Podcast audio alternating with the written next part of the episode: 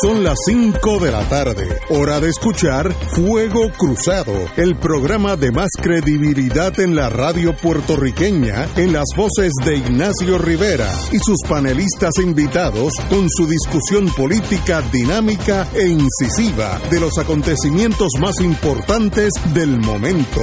Fuego Cruzado comienza ahora.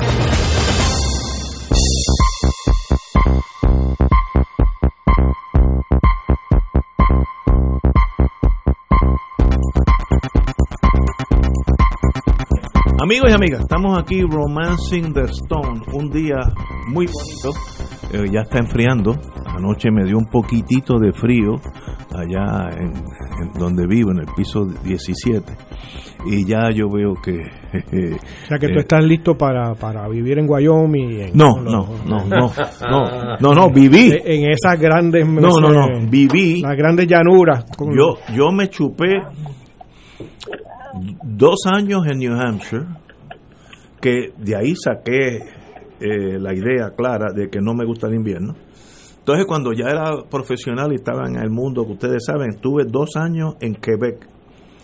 Y Quebec es vivir en el Polo Norte. En verano hace frío, para mí. en verano. En invierno, no, no, no, yo soy tropical. Yo soy como un de esos goldfish. De, de, no, yo, yo no tengo problema con eso. Vivir en Wyoming, primero que es aburrido con ganas y después que hace un frío. Yo Pero no tú puedo, sabes que lo- no me gusta el los frío. 50 estados, la, casi todos están Yo viviría más para el norte, ¿no? Sí, no, yo viviría Cayo Hueso, que es casi estar en Cuba, que es bastante bueno. Eh, y después la, la frontera con México, que no es muy frío. eh. Hay que usar un abrigo, pero no, no, no es muy frío. Wilma, ¿estás ahí? Buenas tardes. Estoy aquí, ya estoy viendo la antenita. Muy bien. Ah, ¿vienes para acá? Sí, Ave María. llegando. Excelente, excelente, qué bueno. Pues mira, vamos a empezar con un tema que ustedes saben que a mí no me jala pasión, pero no puedo ni leerlo porque me da vértigo. La señora gobernadora Wanda Vázquez pide dejar a un lado la imagen de Trump. Mira lo que ha dicho esta señora. Eh, dejen a un lado la imagen de Trump tirando papel y hay que salir a votar por él. O sea, yo no sé si el problema de encajar en Puerto Rico es ella o soy yo, porque uno de los dos está de más en este se país. podría hacer lo mismo con Pinochet, con, con Franco. Con Hitler. Eh, Hitler, sí, que es la versión más antigua de Trump. Esta señora, esta, la señora gobernadora, hoy martes, que un voto, pidió un voto por el presidente de los Estados Unidos, Donald Trump, y expuso que es necesario dejar a un lado el momento en que el mandatario tiró toalla a los damnificados eh, de María, eh, eh, cuando los muertos alcanzaron 4.645 según Harvard. Y ella dice, estoy citando ahora, yo creo que eso debemos pasarlo a un lado, porque quizá no- las equivocaciones, nadie es perfecto. Eso, señora. Nadie es perfecto. Sí, sí, aplíquese usted eso de nadie es perfecto. Expuso la, que el país eh, eh, viajó, bueno, y entonces esto es también, es que, que no, no, de verdad el problema soy yo. Eh, esta señor indicó, cito de nuevamente, yo le pido a todos los puertorriqueños, incluyendo a Wilma Reverón, que está aquí ahora, que tienen que ir a votar. Tienen que ir a votar y evalúen quién ha representado ser una persona que piensa en los puertorriqueños y las necesidades en los momentos más difíciles. Es Donald Trump. Esta señora está bien Ella, se- ella se ha dado cuenta que ella no puede votar por el presidente. No tan solo eso, fíjate, no tan solo. Espera, espera. Sí, sí, termino. Trump no solo ha rechazado la estadidad, a que si eres estadista ahí hay un- una barrera, sino que también ha criticado a los políticos de la isla, que son puertorriqueños, todos nosotros, por considerarlo corrupto y hasta propuso eh, vender a Puerto Rico. Y esta señora dice, olvídense de eso, vamos a votar por él. No hay límite a la sumisión emocional, o es que yo soy ya un dinosaurio listo para pasar a otra vida, porque o yo estoy totalmente equivocado o esta señora está enajenada, absolutamente enajenada de la realidad. Si alguien tiene desprecio y lo ha enseñado, es una de las pocas cualidades que tiene Trump, que no es condenada, lo dice, es este señor contra nosotros, es racista, eh, nos ha criticado como eh, bajo la bandera americana el país, eh, bajo la bandera, el territorio norteamericano más corrupto que existe, la bandera americana, no a la estadidad y sencillamente Ignacio, estás confundido porque el problema soy yo, sí, sí yo, yo, yo admito, yo tengo un problema. Estás confundido porque eh, eso fue una entrevista de trabajo, ¿no? Eso estaba ah. buscando... Está buscando guayaba. Está buscando algo. este, obviamente no tiene nada que ver con, con, con el razonamiento, con, con nada, ¿no? Eh, pero no sea, una mujer afrodescendiente, como es eh, Naida Venega, que esté eh, emocionada porque mostrando la camiseta porque va a hacer campaña por Trump. Y entonces eh, es como en ningún momento durante todo este asunto, desde el asesinato de George Floyd, el movimiento de Black Lives Matter, este, todo lo que ha sucedido con relación al tema racial en los Estados Unidos, ¿qué se ha oído decir sobre el tema a los eh, políticos del Partido Nuevo Progresista? ¿Ustedes han oído, escuchado algo, una palabra eh, una nota de condolencia a la familia de George Floyd o de los decenas de afrodescendientes que han sido asesinados en Estados Unidos. Nada, ellos simple y sencillamente eh, tienen una, eh, lo que llaman visión de túnel. Ellos no ven lo que está sucediendo al pueblo norteamericano, a ese pueblo al cual ellos quieren pertenecer, en el cual pertenecemos como una minoría más.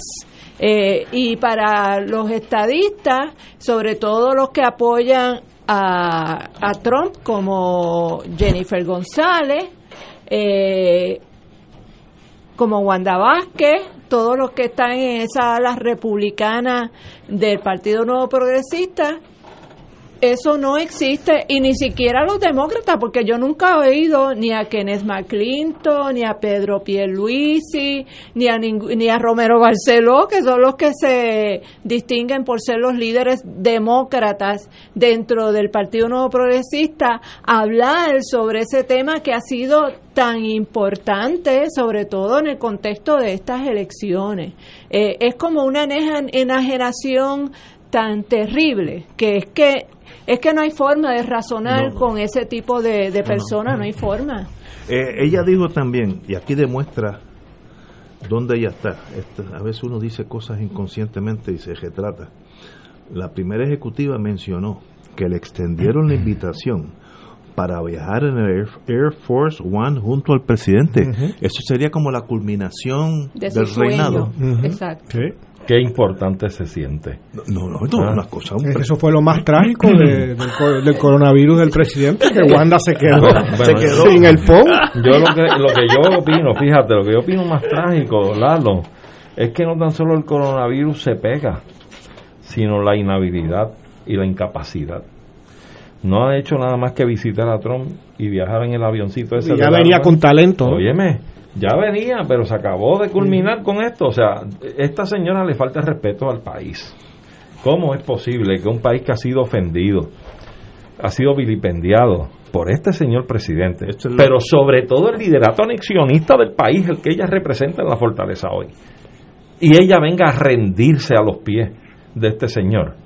Esto no tiene explicación. Yo creo que, sabe que se ha demostrado la inhabilidad y la incapacidad que tiene, que ya lo venía demostrando, para gobernar el país, para ser una líder. Y para defender al pueblo de Puerto Rico. Nadie que apoye a Trump puede, sanamente, racionalmente decir que defienden al pueblo de Puerto Rico. Definitivamente. Pero es que cuando, alguna vez, como decíamos aquí, ¿Cuándo has visto a un estadista en una marcha? defender a George Floyd. No, que el estadoísmo en Puerto Rico es en aire acondicionado y con con grandes privilegios. Es un, en el Bankers Club, ¿no? Cuando ahí, ahí se reunía. No, no, y, con, continúa, planos, continúa. entre ellos. con planos de conspiración y todo para dar los tumbes. El, el PNP, como he dicho en otras ocasiones, no es un partido estadista, es la derecha. Es la derecha. Es la derecha más conservadora. Y bajo cualquier y no tiene Y la derecha no sale a la calle, por lo tanto, esto de Black Lives Matter, etcétera, eh, son los. Ellos son el equivalente al Partido Popular Español o a Vox, o a Vox, este y de hecho eh, irónicamente muchos de los estadistas pero de los más recalcitrantes por ejemplo que son jueces del Tribunal Federal tienen el pasaporte español, que lo sacaron. Uno de ellos. y, son, y son este eh, del Opus Dei y son recalcitrantemente estadistas y entonces hay una afinidad entre esa derecha fascista española y el movimiento estadista ya más derechista, o sea, más derechista ideológicamente, porque aquí hay mucha gente de derecha, por ejemplo, como Naida Venega, que yo estoy seguro que ella no conoce lo que es ser ideológicamente. ella piensa que ser de derecha es no ser zurda. Exacto, algo por el estilo, o, o simple sencillamente, pues ella ella está dentro de ese nicho religioso. Yo no yo no dudo de su sinceridad en que ella cree que ella está defendiendo los valores de la familia. Eh, con su posición de apoyo a esa derecha recalcitrante en Puerto Rico pero y que no tiene eh, la más mínima noción de lo que es la ideología del fascismo. Y ni que nunca ha leído nada de eso ni, ni le interesa ni le interesa educarse porque que quiera aprender pues pues se educa. Eh, y aquí hay, hay peligrosamente hay un sector de la derecha puertorriqueña que está totalmente identificado con esa derecha fascista internacional, al extremo que fíjense en cuál es el logo que escoge el Partido eh, eh nuevo, Progresista para la campaña del plebiscito. Escogen el logo que es una copia del logo del sí de la campaña de Pinochet cuando quería que aprobaran su constitución. ¿Eh? Eh, a ese nivel de identificación con, la derecha internacional es, es que yo creo que las derechas en todos los países son idénticas. Se pueden cruzar de frontera y no tienen nada que cambiar porque es la visión. Yo lo tengo todo y no te lo quiero dar a ti porque entonces si lo te lo doy a ti yo no lo voy a tener todo. Eh, es una visión eh, que se repite en todas las naciones y en todas las naciones hay un ángulo fascista intuitivo, como decía un amigo mío que en paz descanse, juez Segurola, eh, son fascistas genéticos, no porque han leído nada, no, es que nacieron de la cuna. y, siempre va a haber un 30 y pico por ciento, eso yo siempre lo he discutido porque la gente me dice, pero ¿cómo es que Trump todavía tiene un 30 y pico por ciento? Y yo digo, señores, en cualquier momento histórico, búsquenselo, en cualquier momento histórico, por más aberrante que sea una ideología, siempre va a haber un mínimo de 30 y pico por ciento que lo apoya. Y yo se lo discutía la gente en Vieques cuando aquel plebiscito de Vieques de Marina sí o no, que la gente decía, no, eso va a ser 90, 98 a 2. Y digo, no, eso va a ser sesenta y pico a treinta y pico. No, tú estás loca, ¿cómo va a ser? El pueblo de que todo el mundo está en contra de la Marina. Y no, eso no va a ser así. Y efectivamente fue como 67 a 33, una cosa así fue la votación. Así que no nos debe extrañar que aquí, por ejemplo, con todo lo que ha hecho el PNP, que tenga un 38% de apoyo, y con todo lo que ha hecho el Partido Popular tenga un 37% de apoyo, y siempre lo van a tener siempre van a tener sobre un 30%. Lo importante es que a la izquierda de ellos se pueda fraguar un movimiento que logre verdaderamente ser oposición mayoritaria. Pero ya, ya ese bipartidismo está, bueno, desde mi punto de vista ya acabó su era, o sea, no, no va a sumar un voto. Exacto. Mm, está estancado o reduciéndose. Es que los números que tú dices, Wilma, apuntan a que hay algo que todavía no le hemos cogido el pulso, pero es más grande de lo que uno cree. Si tú dices que el PNP tiene 38 y el Partido Popular 37, 75 y el otro 25. Eso es un montón de gente. es que matemáticamente están Hay un tercio, ya lo que otras veces decía, hay un tercio que aquí no llega al tercio todavía, pero está cerca. Pero está cerca. Eh, de gente que está en otras opciones. Y, la tesis de ustedes es que eso va a seguir creciendo. Eso va a seguir creciendo y, lo otro decreciendo. Y la, pero lo que ocurre es que los medios de comunicación están copados por gente que da que crea la imagen de un país en el que el 98% de la población quiere lo que hay o la estadía o los es el establishment protegiéndose. Sí pero son los medios de comunicación esos son un montón de estaciones de radio que no será esta pero, la es parte del establishment sí claro. Las televisoras los medios de la prensa menos quizás no porque hay una diversidad de opiniones pero pero estaciones de radio que están a medio kilómetro de aquí o sea eh, son construyen un país que no existe. Mira, hay un signo que a mí me, interesó mucho brevemente, que sobre esto del asunto del bipartidismo y su declive, ¿verdad? Y es que tradicionalmente cuatrienio tras cuatrienio en los eventos electorales, los partidos que se han ostentado, han ostentado el poder, el Partido Nuevo y el Popular, siempre en esos eventos anunciaban a cierta fecha que tenían ya todos sus funcionarios de colegio. Hoy noticia es que les está dando problema al PNP a poder conseguir y reclutar a todos sus funcionarios de colegio. Y eso es un signo importantísimo. Pueden escudarse con la excusa de la pandemia, pero no creo que justifique la imposibilidad que están demostrando hoy de poder reclutar ese ejército de voluntarios para que sean funcionarios de colegio.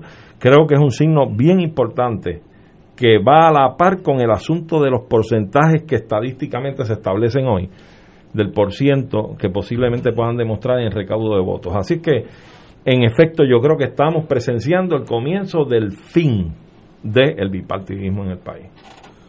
Ay Dios, usted, yo si fuera más inteligente no venía a este programa.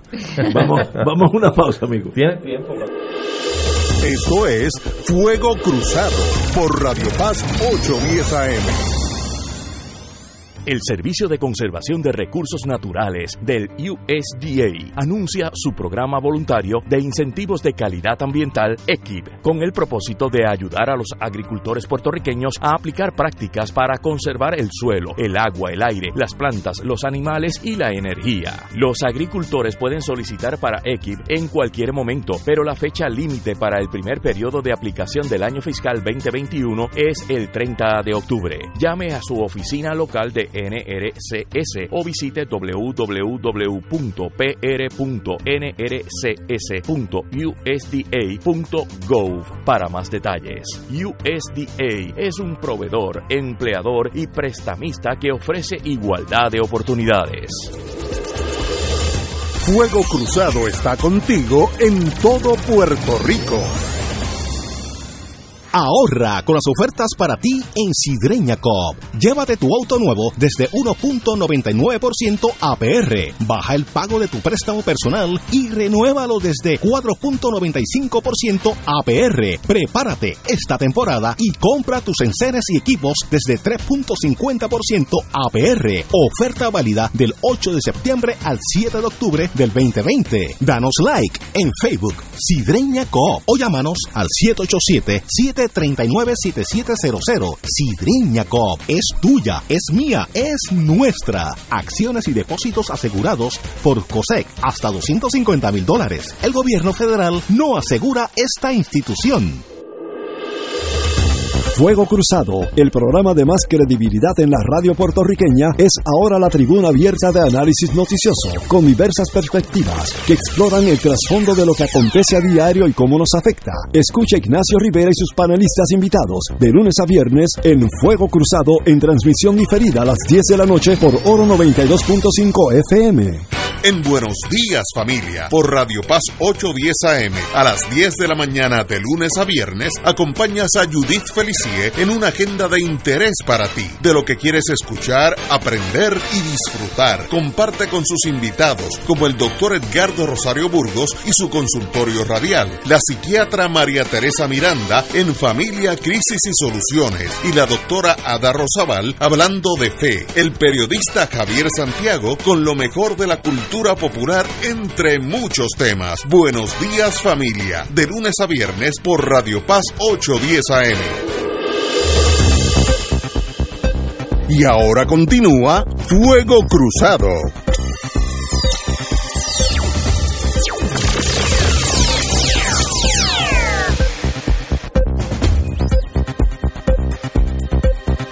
Regresamos, amigos y amigas, Fuego Cruzado.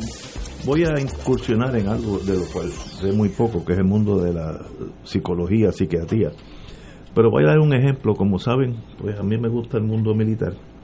Y hay un caso que es excepcional de lo que es la persona, la minoría, que no quiere ser minoría. Digo esto por lo que pasamos ahora, algo, eh, analizamos de la señora gobernadora. En la Segunda Guerra Mundial, como todos saben, vino el holocausto, una cosa imperdonable de seres humanos contra seres humanos, y los alemanes decidieron, como cuestión de Estado, matar a todos los judíos. Y hicieron un trabajo extremadamente cruel, pero efectivo. Seis millones de judíos fueron asesinados. Entre ellos había un muchacho, jovencito, que era judío, su nombre, aquellos que quieren buscarlo en el internet, León, como el león de Judea, León de Grel, D-E-G-R-E-L-L-E, de Grelle, en, en español, de Grel. Él era belga, judío, y él dice, espérate, espérate, si yo digo que soy judío, yo tenía facciones germánicas, pues yo no voy a ser judío, así que yo me meto a la la SS belga, Waffen SS, lo mandaron al teatro de contra Rusia, peleó también que Hitler personalmente le da la medalla de Iron Cross, aquí sería la Silver Star, la, la estrella de plata, por su valentía en el frente ruso. Todo el tiempo escondiendo que era judío. Cuando termina la guerra en el lado que no era, eh, él fue uno de los últimos que defendió a Berlín como judío de la SS, que eso suena imposible, pero sucedió. Y luego cuando termina la guerra, pues no le hacen nada porque fue un soldado, no, no cometió atrocidades, sino lo dejan ir a belga. En, en Bélgica, pues era persona non grata y tuvo que irse no sé dónde murió. Pero eso demuestra que hay personas que preferirían ser de los republicanos rubios de ojos azules de Trump a ser minoría hispana. Es el mismo concepto, menos crítico, porque allí era la vida por medio. Y yo creo que en eso hay algo en muchos puertorriqueños, empezando con la gobernadora, que sencillamente ella quiere ser de ese mundo anglosajón, republicana, eh, nórdica si posible, porque entonces está con el establishment, el caso de De Grell y eso es patético. Si yo tuviera un amigo psiquiatra, me gustaría que estuviera aquí para explicar cómo es ese proceso mental de yo puertorriqueño, hacerme pasar por nazi, pelear, combatir, ser efectivo, me dan la medalla de, de Iron Cross, etcétera, saludo a Hitler, nos damos la mano, tomamos un vinito juntos, etcétera. Y yo sabiendo que yo soy puertorriqueño, cómo uno se transforma bueno, Ignacio, eso es el estadoísmo. Perdón. Eso es el, el estadismo, y ¿no? ella tiene perfecto derecho a hacerlo, pero que se vaya, que no pretenda tosigarle eso al resto del país. No, no, pero no, no. Es que Porque yo- el país no piensa como yo- ella. yo- es que yo tampoco pienso así. Ah, por eso. Yo, si veo un día la bandera americana ondar sola en Puerto Rico, no tengo problema alguno, al contrario, casi toda mi vida tuve bajo una bandera nada más. Así que sería lo mismo. Ahora, yo no soy anglosajón. Yo no soy Pues americano. tienes un grave Yo soy- problema. No, yo soy puertorriqueño. Pero- Pero es que, es que no puedo ser otra cosa. a los dos lados de Este, O este, eh, eh, eh, el, el lado A y el lado B. Estás desdoblándote.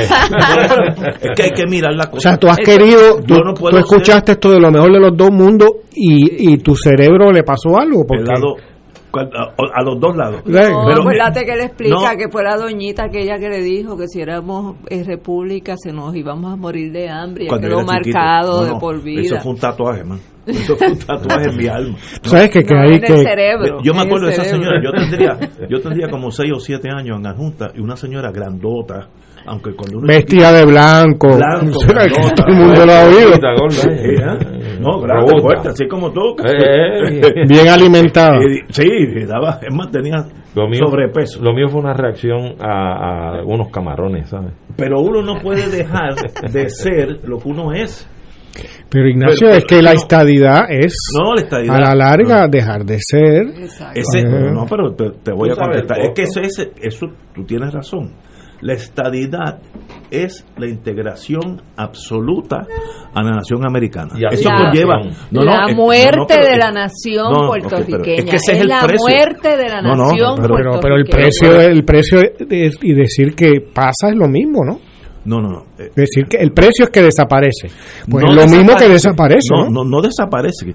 Es que te estás integrando a un momento donde tú vas a ser americano. Estás hablando como Muñoz inglés. Marín. No, vas a hablar, habla inglés. No, el, el lenguaje oficial va a ser inglés. Ajá. La lealtad va a ser a la bandera americana, porque eso es ser parte de Estados Unidos. Si no, tú no eres parte de Estados Unidos. Que sean los nazis del nuevo No, no, mundo. No, pero olvide. Ah, bueno. no, pero- No, no, no, no, no, no, puede, puede ser. Mira, mira, con- Yo no me quiero integrar a los no, no, nazis. ok, pero aunque sea Ah. el mejor gobierno del mundo, tú te integras, igual que si nos entregáramos a Francia, a la larga seríamos franceses. Sí, pero lo porque si no, no te integras. Pero Eh, por eso, pero eso, eso es una renuncia a tu identidad Bueno, y a tu nacionalidad natural, es que ese es el que es la puertorriqueña. Es el precio de ser Estado. Por lo tanto, Nada viene de cachete. No es el precio, porque la, no, los puertorriqueños no tienen nada que decidir ahí. No, no, ellos deciden si se unen. Porque como en otras ocasiones he dicho aquí contigo, con ustedes, la estadidad no es esta visión de derechos civiles y No, hombre, entonces- no, eso es Mickey Mouse. es la, la estadidad es un proceso sumamente violento por el cual se invade territorio indígena, ¿no?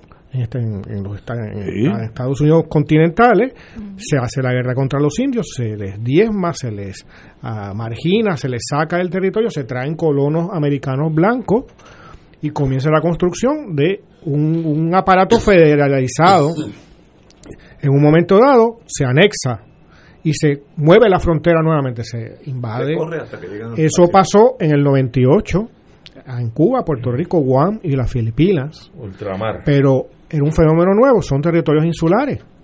Y en el caso de Puerto Rico, que así había una intención de quedarse con el país, eh, uno de los grandes temas de, de- de siempre es la llamada sobrepoblación. Y es que, a diferencia de las grandes planicies esas donde estaban las, las naciones indígenas, eh, aquí había una concentración poblacional mayor y una nacionalidad ya, ya creada. Por ende, eran imposibles de sacar. ¿A dónde te los vas a llevar? No, aquí no hay, no es cuestión de llevarlos más sí. lejos en la frontera. Pero es que- y, traer colonos blancos. En Puerto. Rico no hay estadounidenses. Y hubo- y no hay ni siquiera una minoría Y estadounidense. hubo, y hubo un intento organizado Sí, y estructurado de- con la enseñanza Pero- este, estricta y del la inglés violencia contra el nacionalismo. Yo ¿no? me imagino, yo, yo senador de West Virginia, de aquí a 20 años, eh, donde ya aceptar la minoría latina dentro de Estados Unidos va a ser un hecho, porque van a tener 20, 30% del voto. Ya mismo, ya van por 13. Por eso Trump es tan fuerte. Eh, sí, sí, sí, sí, señor, porque le tienen miedo a esa minoría. claro. Y si yo fuera de, de West Virginia, también le tengo miedo. No, eh, eso es la vida, es, es como es. Ahora, si yo, me, si yo fuera senador de West Virginia y vienen ustedes tres puertorriqueños, queremos eh, negociar la estadidad, y digo, no hay problema, bienvenido, etcétera. Ahora, ninguna estrella en esa bandera es diferente a la otra. Por tanto, si usted cae dentro de esa bandera, usted es exactamente nosotros. El lenguaje es inglés. ¿no? Y entras Hay y no sales. una bandera. No hay derecho a secesión. No hay, entras No, y sí, no sales. one way. eso es un delito. no, pero es, pero eso es para mí secundario, porque cuando se desintegra la nación, todo el mundo coge. La primera que se va a ir es California, que, que- que ya es una nación. Ay, Pero te digo, ese es el precio. Si tú no estás dispuesto a pagar ese precio, en realidad tú no eres Pues mira, ¿sabes lo que te propongo, Ignacio? Que un día hagamos un proyecto de viajar a la Florida para grabar el programa en Hialeah. No, para que tú puedas vivir la estadidad, aunque sea un día. No, pero es que eso no es estadidad. Ah, no, eso es la estadidad. No. Mira, ¿cómo se llamaba aquí? Aquel senador de North Ca- Jesse Helms, Helms, que era un troglodita de... Pero es que tú quieres una estadidad latina. No, no, no, no. La estadidad es una, anglosajona. Ok, pues, pues vamos, vamos. Ella- él quiere la estadidad de la calle 8. No, no, no. no. Es que eso, eso no es... Uh, Yo estaba allí. Yo. No, aquello es terrible. Mira, Jesse Helms dijo que para él, Latin America begins in Orlando, Florida. O sea, era tan racista que él dijo, todos esos latinos para mí son lat- latinoamericanos. O sea, que tú, tú te estás dando una esperanza a ti mismo, pero No, continua. Yo digo que si nos hacemos Estado, el precio, porque ese senador de West Virginia va a pensar como yo.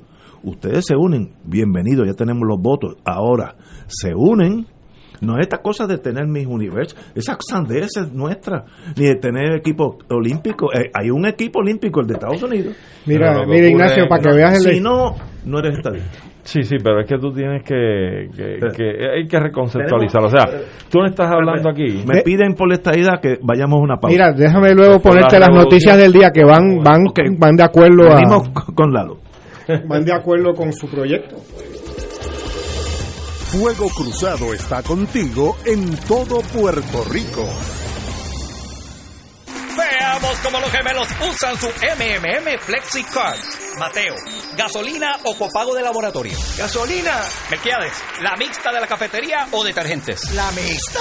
¡Ganaron! Con la nueva MMM FlexiCard pueden pagar comida preparada, OTC, agua, luz, teléfono y la hipoteca. MMM cuida tu salud y tu bolsillo. Llama ya. MMM Healthcare LLC es un plan HMO con un contrato Medicare. La afiliación en MMM depende de la renovación del contrato. Beneficio varía por cubierta. Farmacia San Rafael, la primera farmacia de comunidad especializada desde el 1952, atendida por su segunda y tercera generación. Servicios de lunes a viernes de 8 de la mañana a 6 de la tarde, los sábados hasta las 3 de la tarde, aceptando los planes de Vital y la mayoría de los planes. Envíanos tu receta a farmacia@fsanrafael.com. Fax 721-4165 o llámanos al 724-3333. En internet Farmacia San Rafael. AESA, la pequeña gigante, te invita a sintonizar su espacio radial AESA Informa todos los jueves a las 4 y 30 pm. Se estará ofreciendo información relevante a los pensionados y jubilados de Puerto Rico. Te esperamos AESA Imparable, auspiciado por MMM Alianza. Tus hermanos del Santuario de la Virgen Madre de la Divina Providencia en Cupey te invitan al Rosario Cantado este martes 13 de octubre desde las 7 de la noche. En el mes del Rosario, ven y comparte en sana camaradería con los tuyos y las debidas medidas de seguridad para proteger la salud de todos. Transmisión radial por Radio Paz 810 AM y Facebook Live del Santuario. Info 787-646-9448. Y ahora continúa Fuego Cruzado. El próximo segmento es auspiciado por MMM Caminemos Juntos.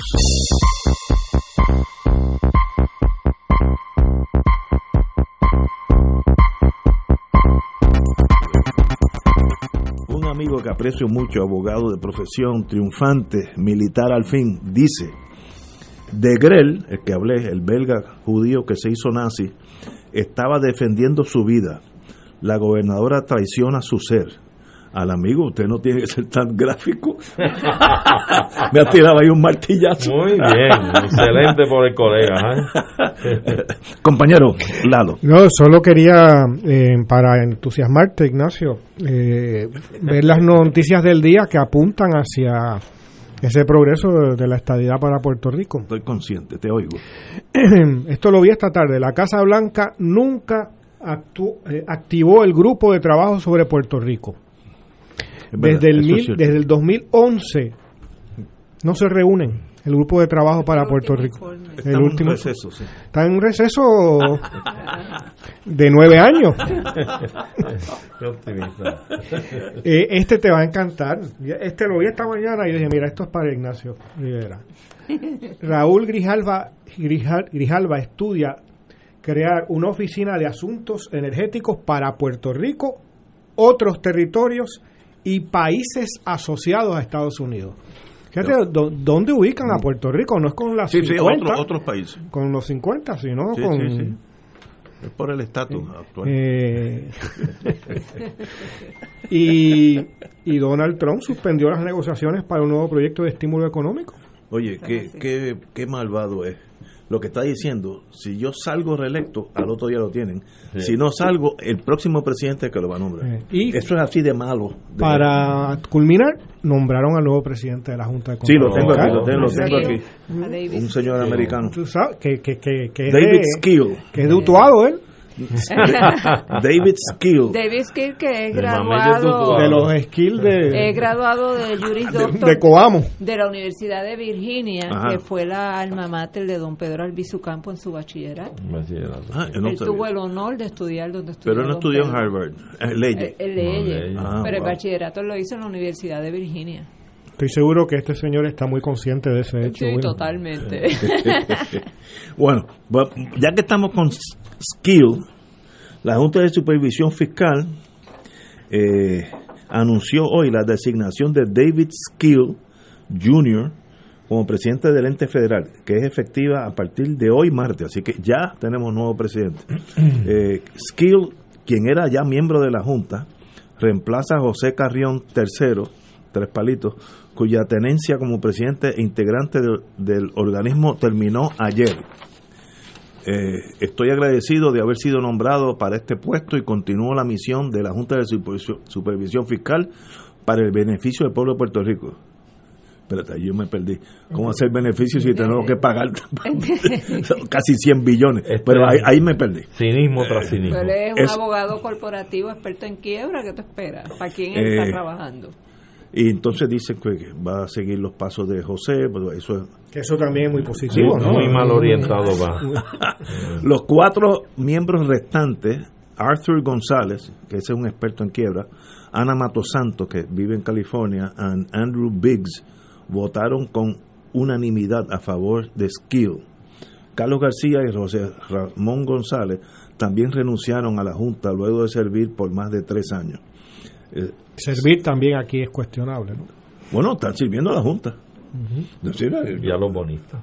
No, no, es que la Junta es para que están los eso. La Junta, la forma más fácil de concebirla es una agencia de cobro de los bonistas. Correcto. Ese es su rol. Eso. El que pensaba, porque aquí como nosotros nos enamoramos de las quimeras, que la Junta nos iba a ayudar a desarrollarnos, ese no es el rol de la Junta. La Junta lo que quiere es vender el yunque Y pagarle a y pagarle a los bonistas. A ver, eh, eh, ese, es- ese es su rol. Eso. Así que no esperemos, eh, Eso espera de- de un- Pero es que ni siquiera en eso han tenido éxito. No han no, hecho sí, pero, prácticamente pero nada. tam- estamos trabajando ahora con Skill. Gastar millones de... Pero eso va conjuntamente con la noticia de que el Supremo Federal mantiene el poder de la Junta de Control Fiscal Sí. sobre el gobierno de Puerto Rico. Sí. Y entonces una cosa... Eso salió hoy también. eh, que fue que simple y sencillamente el Supremo dijo que no a- al, al cerciorari.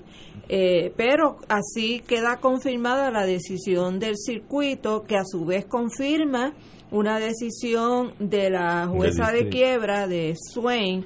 Y entonces, y, y estas son las consecuencias de esa decisión. Específicamente en este caso, se le permitió a la Junta imponer en el presupuesto de 2019 y subsiguiente las siguientes medidas. Suspensión de poder de las autoridades de Puerto Rico para hacer cambios en las partidas del presupuesto aprobado. El requerimiento de consolidación de agencias y reducción de la estructura del gobierno. Reducción automática de presupuesto y despido de empleados públicos si no se alcanzan medidas específicas de eficiencia. Eliminación del bono de Navidad, escuchen bien, restricción de licencias de enfermedad y vacaciones de los empleados públicos y una medida que convertiría el gasto excesivo de presupuesto público en una ofensa punible criminalmente. Esto es con lo único que yo estaría de acuerdo. Eh, pero lo, lo importante es que esto lo que hace es que reafirma cómo la Junta tiene un poder que va por encima de las tres ramas del gobierno de Puerto Rico. Y, y recordarle a los queridos amigos y amigas que hablan del voto útil por el Partido Popular, quien nos trajo aquí la ley promesa y la Junta de Control Fiscal fue nada menos que la administración de Alejandro García Padilla. Con el comisionado residente. Que fue a, a cabildear conjuntamente con Pedro Pierluisi. De lo cual se ufana Pedro Pierluisi. Exacto. Así que ese es el resultado del voto útil. No nos confundamos. que es simple y sencillamente quitarle al gobierno, a la administración colonial local, los poquitos poderes que podía, que tenían y seguir derechos a los trabajadores, los empleados públicos, prepárense porque vienen más despidos por ahí, viene el recorte del bono de Navidad eh, y viene la reducción de presupuestos de las agencias, menos servicios para el pueblo de Puerto Rico en un momento en que al día de hoy no se ha definido cuáles son los eh, servicios esenciales que no debería tocar la Junta. Eh, así que sigan votando por los malos y los peores, por el PNP y el PPD. Y van a seguir lloviendo este tipo de medidas contra el pueblo de Puerto Rico. Imagínate tú que alguien pudiera pensar que todo esto es un andamiaje para castigar a todo ese pueblo que ha votado por los que nos han traído aquí. Como quien ustedes los han puesto ahí. Justicia divina. Pues ahora le vamos a quitar las pensiones, le vamos a recortar esto, le vamos a recortar lo otro, para castigarlo. ¿Eh? Porque es que no hay otra forma de explicarlo. O sea, aquí está pagando el pueblo que no se ha llevado un centavo de lo que ha esquilmado la clase política en este país. Y entonces el pueblo es el que paga. Debemos casi 130 billones per cápita, es de las de los desfalcos más grandes en el mundo entero per cápita. Y, se ve el resultado en las sí, calles. Se ve, se ve. Se nota. El tema de transportación, las escuelas, la belleza de la ciudad, ¿no? Las escuelas cerradas, abandonadas más, más bien. Eh, eh, cerraron 500 escuelas y no pudieron ahorrar el Departamento de Educación. Eso, también es. Más de 600. Más de 600 y encima de eso sale que 84 millones de dólares se le pagaron a personas que eran ex empleados del Departamento de Educación que y probablemente había hasta muertos ahí. Sí, no, no, que no, los habían. Pagando. No, no, los habían. Este, y entonces, pues, eh, eh, por eso es que la auditoría de la deuda es esencial. Porque como eh, de la misma manera que están estos 84 millones, que se, se pagaron, que votaron, se votaron por el chorro, pues tienen que haber millones y millones más eh, que fueron pagados indebidamente. Salió también lo del sistema de retiro, que siguieron pagando las personas que ya habían fallecido. O sea, si, si vamos de agencia en agencia, vamos a seguir encontrando ese tipo de irregularidad, de desfalco del dinero del pueblo de Puerto Rico, porque a todo esto, este es, no, estos no son los fondos federales, estas son las contribuciones que, nosotros pagamos, los que trabajamos. La, renuencia a auditar la deuda es más que lo cuente. Este, eh, es intentar encubrir los delitos que ahí están. Meter la basura bajo la alfombra. Eh, tenemos que ir a una pausa, continuamos con este tema. Fuego Cruzado está contigo en todo Puerto Rico.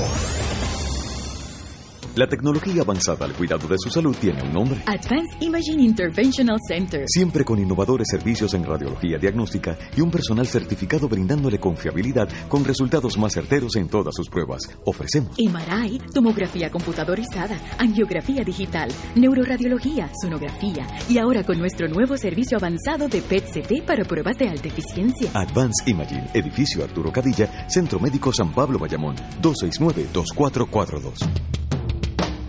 Todos los jueves Radio Paz y la Administración del Seguro Social te ofrecen un espacio informativo para orientarte y aclarar tus dudas sobre los derechos, requisitos y obligaciones para poder disfrutar de sus beneficios. Plantea tus preguntas por el 787-300-4982 y conoce antes que nadie los detalles concernientes a cambios y nuevas regulaciones, escuchando todo sobre Seguro Social con Víctor Rodríguez los jueves de 2 a 3 de la tarde por Radio Paz 810.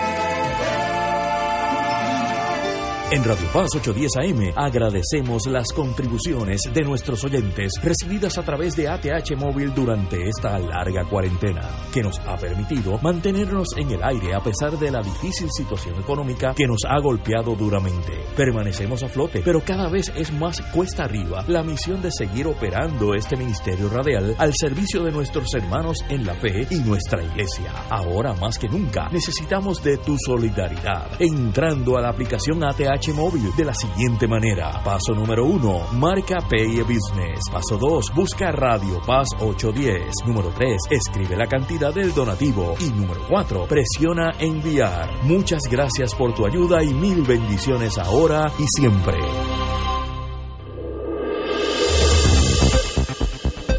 Y ahora continúa Fuego Cruzado.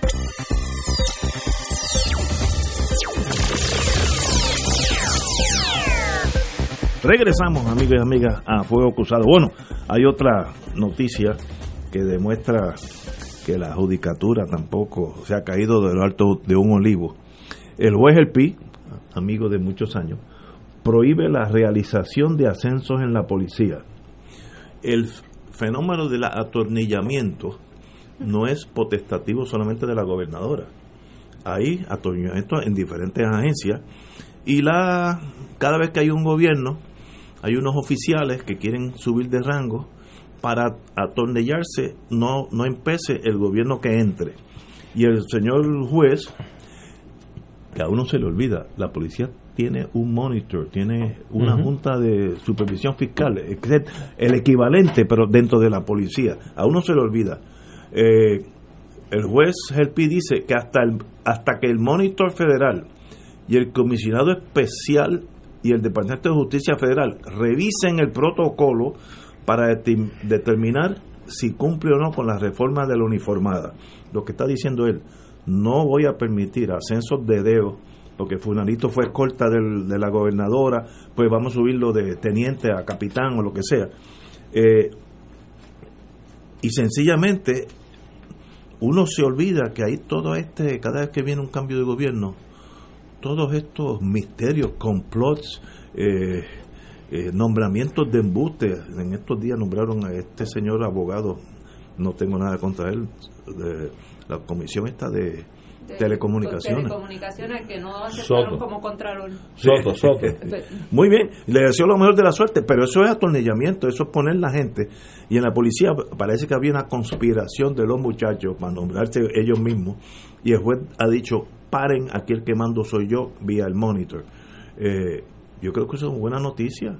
Mire, yo no tengo problema que el sargento llegue a ser comandante de, la fuerza de choque, pero por mérito, porque coja exámenes, no es, no es porque, mira, Furanito le sirvió de escolta. Ese era uno de los requisitos anteriormente cuando yo era fiscal para subir de rango. Si está aceitado con el gobernador en aquellos entonces, hay que subirlo de rango. No, hombre, no. Si no pasa los exámenes, pues no, no pasa. Y así es en la vida, ¿no? Este, yo conozco otros sistemas policíacos, muy en particular el Washington DC, y era por mérito. El que no pasaba un examen no podía subir de rango, por mucho que lo quisiera el jefe o la jefa de la policía. ¿Y que tú me dices de que hay tres candidatos que están pidiendo escolta? No, vamos a No, hablar pero de que eso, están, sí. están en peligro sus vidas. Ajá. Adivina, adivina cuáles son. No, da- dímelo, dímelo así para Te, te voy a enseñar las caritas. pidiendo Mira. escolta. Uno de centro y dos de derecha. Es más, yo creo que los Pero tres son de ¿quién- derecha. quién de Los son de derecha. Tú estás viendo mal. eh. Eh, son los tres de Los derecha. tres de derecha. Sí. El doctor César Vázquez. que, que su vida está en peligro A- seriamente. Altieri y- Delgado, y Delgado. Altieri y Pierluisi. Imagínate tú. Este, Que ambos- mientras- antes de ganar ya quieren disfrutar de los beneficios. Y mientras tanto, los candidatos que verdaderamente han sido objeto de, De persecución, y de historial de represión en este país, como es Juan Dalmao, no necesita escolta. Ni Lúgaro necesita escolta, ni Eliezer Molina necesita escolta. Y tienen derecho hasta ocho efectivos, incluyendo un supervisor. O sea que van Que a tener nueve. 8 por 3, 32 sueldos. Oye, pero la Junta, la junta no, se- no se ha pronunciado en eso. Y mientras ¿Cuál- tanto, la criminalidad en Puerto Rico. O los feminicidios. Desatada. Los feminicidios. Oye, el PI puede frenar esas escoltas. 32 Ah, sueldos. Imagínate tú. 32 sueldos, exactamente. Oye, y que hay, hay un antecedente de que una de esas escoltas, yo no sé si fue con Roselló, padre o hijo, etcétera, cobró una millonada. Ah, en horas extra. En horas Porque extra. les cobran, Sí, sí, sí, sí, porque pa- les pagan Digo, horas yo estoy de acuerdo que se le pague lo que lo que corresponda. Lo que pasa es que eso se presta para otras cosas. No, porque como, como los políticos cruzan de 8 horas, porque ellos, en, sobre todo este este mes, van a trabajar literalmente 12, 16 Sí, horas. porque están en campaña. Están en campaña. Están en campaña. Pero entonces ese, ese policía que no puede dejar su turno cobra el doble. Y se van acumulando por treinta y pico y son millones de pesos. Ignacio, ¿y les dan guaguitas con bombillitas de esas Sí, azules? sí. Debe No, ser eso. Mira, sin bombillita no hay escolta. Sin bombillita no hay escolta. Eso es como un árbol de Navidad sin luces, ¿verdad?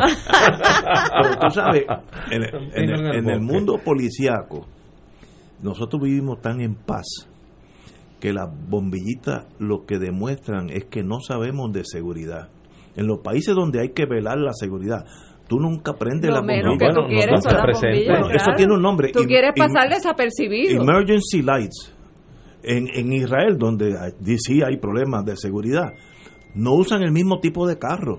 La, la policía de, de- de- de Israel, vamos a decir, usa un, un Buick, el carro mío Ford. O sea, nunca hay un patrón, porque aquí yo sé los carros que son de la, poli- de la policía o del, del gobierno, pues, como lucen. Los, las Chevy, las Y guaguitas si a eso prende la bombillita, pues tú eres un, un- un- una persona que dice, mira, aquí yo soy, dispárame a mí. Eso es una cosa que está en nuestra psicología policíaca, que para ellos prender la bombilla es como, como el coñac para mí, algo suave, tranquilo, y me siento mejor mientras más bombillitas hay. Que de punto de seguridad es un error, porque te está señalando a ti mismo. poniendo, pero sí. eso no lo va a cambiar nadie, porque ya es Yo me de- acuerdo cuando nosotros vivimos en, en San Ignacio, en Río Piedra, y éramos vecinos de Maltafón. Y su sobrino, Jorge de Castrofón, la iba a visitar. El tipo llegaba allí con cuatro carros Sí, de sí, escolta. sí, sí, O sea, era un entourage que, olvídate, ni Macron en Francia. Un peje como Este.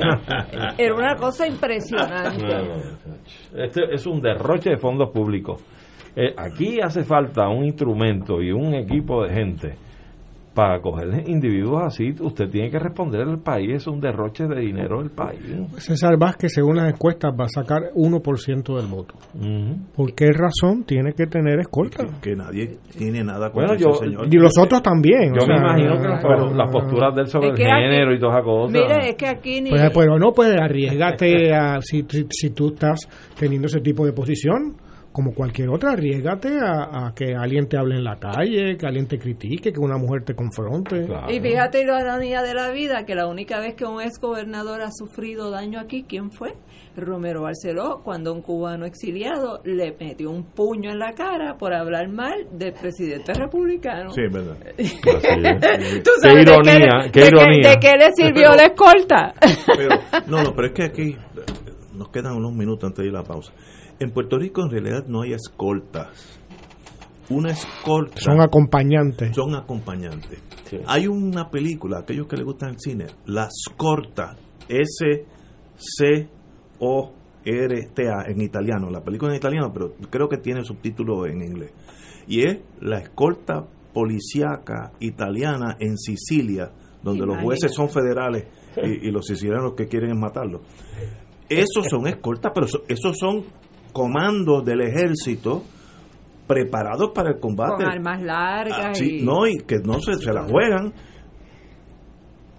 Aquí no hay ese entrenamiento. Eso, fíjate, búscate a Chencho, el cabo Chencho, que está dando tickets en el parking de Pero- Plaza de las Américas y la haces escolta. Ah, eso no es escolta. Déjame, no déjame- sabe nada de eso. Déjame corregirte. Sí hay gente preparada y con entrenamiento para eso.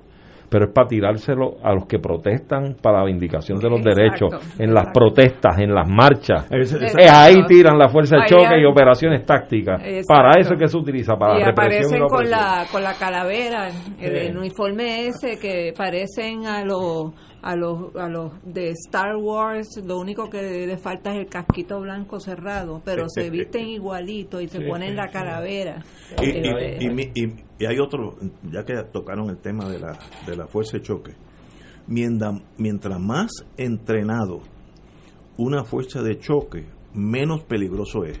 Es al revés de lo que la gente piensa. exacto.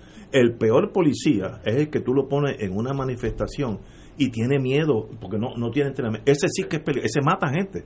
Pero una fuerza de choque, vamos a decir, la, la infantería marina que está entrenado, recibe las órdenes y las cumplen inconscientemente. No, no, no hay ni que levantar la voz. Y por eso nuestra fuerza de choque, cuando se ha zafado del gatillo, lo que demuestran no es agresividad, es falta de entrenamiento. Es que su labor es para intimidar, acuerdo una castigar. vez, Pero pero una, una vez, ¿te acuerdas cuando hubo un problema en la legislatura y una persona tan grande como tú le metió un macanazo a una muchacha por la espalda que salió en la foto? Sí. Eso es un gorila, eso no es un policía. Claro. Pero bendito si aquella nena pesaba una tercera parte de él. No, y le metieron también a- viciosamente a un periodi- a un fotoperiodista del Nuevo. También. Eh, Pero el problema Pero es eso Ignacio. demuestra falta de entrenamiento. Esa persona no debe estar allí con la Pues macana. claro que no. Inclusive, fíjate la otra cara de la moneda. Aquí hubo una manifestación, un primero de mayo, si mal no recuerdo, hace antes de la pandemia, yo creo que antes de María. Y en la milla de oro hubo unas dificultades porque se alteró unilateralmente por la policía de Puerto Rico los accesos a la ruta de la milla de oro. Y allí hubo una serie de movilizaciones espontáneas que se dieron de forma no, no planificada ni articulada y llegó un momento y un punto en que un grupo de los policías asignados a la manifestación quedaron rodeados por todos los manifestantes. No fue agredido ni un solo policía. Se les hizo un círculo y seguramente esos policías estaban con algún temor, pues estaban siendo rodeados por todos los manifestantes. Y los manifestantes no tocaron a los policías. Llegó el momento en que se abrió el espacio y ellos se pudieron retirar. Fíjate la comparación. pero nadie habla de eso De eso no se habla, eso no se resalta, pero sí nos quedan en el recuerdo los ejemplos que tú has dado de los gorilas que tienen ahí, que no entran en razonamiento. A veces en, en los momentos álgidos se le pide la comunicación, que podamos tirar puente y ellos están absortos, ellos no te atienden, ellos Pero es no que- te escuchan, porque están allí para un fin. Aquí había también un agravante y era la guerra fría que permeaba las confrontaciones entre nosotros y entonces era la policía contra unos estudiantes que en realidad son comunistas o independentistas, ¿sabes? Había una división más allá en Seattle cuando hay problemas y hay que de vez en cuando hay que dar un macanazo, pero ahí no problema de ahí no hay problema de estos son comunistas, estos se van, estos son gente de Seattle que están desencantados con la policía y de hecho tienen. Aquí se le añadía una cosa, yo me acuerdo, yo era fiscal federal y la policía local mayormente hablaban que todos esos independentistas eran comunistas. Porque la policía en Puerto una Rico, locura, una la policía en Puerto Rico se crea precisamente como un instrumento de represión, Claro. porque el Puerto Rico desde los principios del siglo pasado tenía una vocación altísima por la independencia y aquí ese instrumento se estructura para hacer la vigilancia, el seguimiento y la represión La- a los independentistas. ¿Quién fue el que ejecutó la masacre Ponce? Pero, la policía de Puerto Rico, la insular. aquella Pero división- dirigida por, por- por un norteamericano, pero aún dirigida por los, por los criollos. También ha servido del mismo Bueno, instrumento. Ustedes, ustedes saben más de carpetas que yo, pero cuando estaba el carpeteo, si ustedes eh, leen las carpetas, era muy más bien siguiendo los independentistas por el miedo a que tenían eh, contacto con cubanos, comunistas, o, o sea, era una obsesión.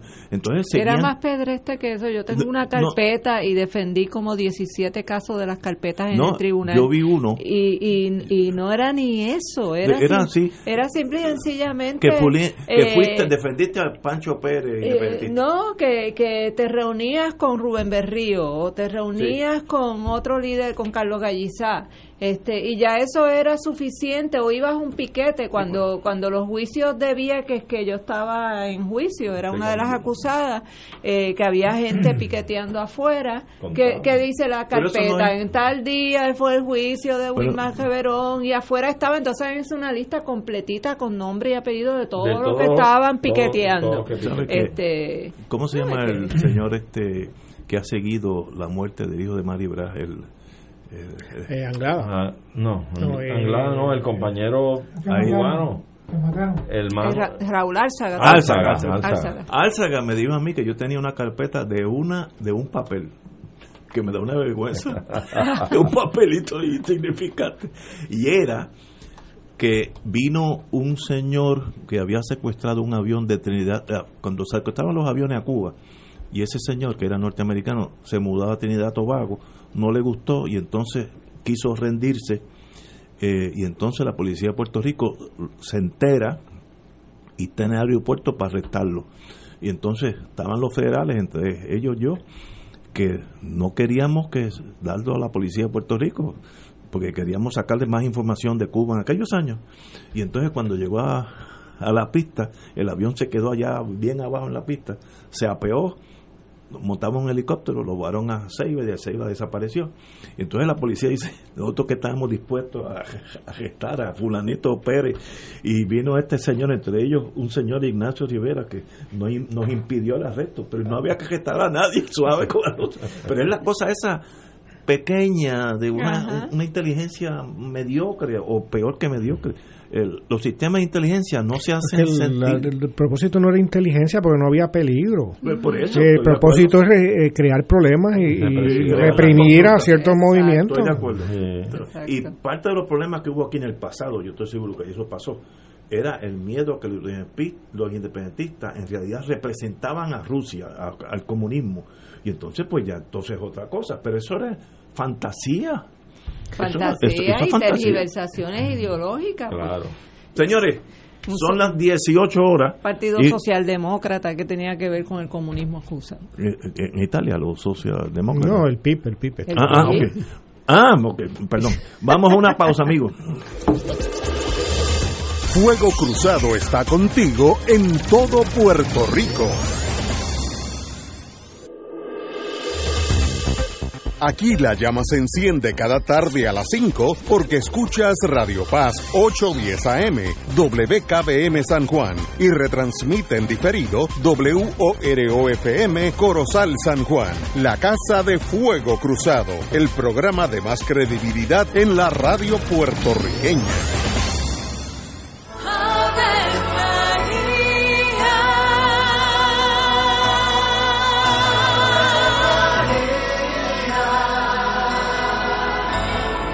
El ángel del Señor anunció a María. y ella concibió por obra del Espíritu Santo. Dios te salve María, llena eres de gracia, el Señor es contigo. Bendita tú eres entre todas las mujeres, y bendito es el fruto de tu vientre Jesús. Santa María, Madre de Dios, ruega por nosotros pecadores, ahora y en la hora de nuestra muerte. Amén. He aquí la esclava del Señor. Hágase en mí según tu palabra. Dios te salve María, llena eres de gracia, el Señor es contigo. Bendita tú eres entre todas las mujeres, y bendito es el fruto de tu vientre Jesús. Santa María, Madre de Dios, ruega por nosotros pecadores, ahora y en la hora de nuestra muerte. Amén. Y el Verbo se hizo carne. Y habitó entre nosotros. Dios te salve María, llena eres de gracia, el Señor es contigo. Bendita tú eres entre todas las mujeres, y bendito es el fruto de tu vientre Jesús. Santa María, Madre de Dios, ruega por nosotros pecadores, Ruega por nosotros, Santa Madre de Dios. Para que seamos dignos de alcanzar las promesas de nuestro Señor Jesucristo. Oremos. Derrama, Señor, tu gracia sobre nosotros, que por el anuncio del ángel hemos conocido la encarnación de tu Hijo, para que lleguemos por su pasión y su cruz a la gloria de la resurrección, por Jesucristo nuestro Señor. Amén. Gloria al Padre, al Hijo y al Espíritu Santo. Como era un principio, por los siglos de los siglos. Amén. Ser rotario es dar de sí, con amplitud, sin anhelo de recompensa del cielo, antes de pensar en sí. Mensaje del Club Rotario de Río Piedras. Y ahora continúa Fuego Cruzado.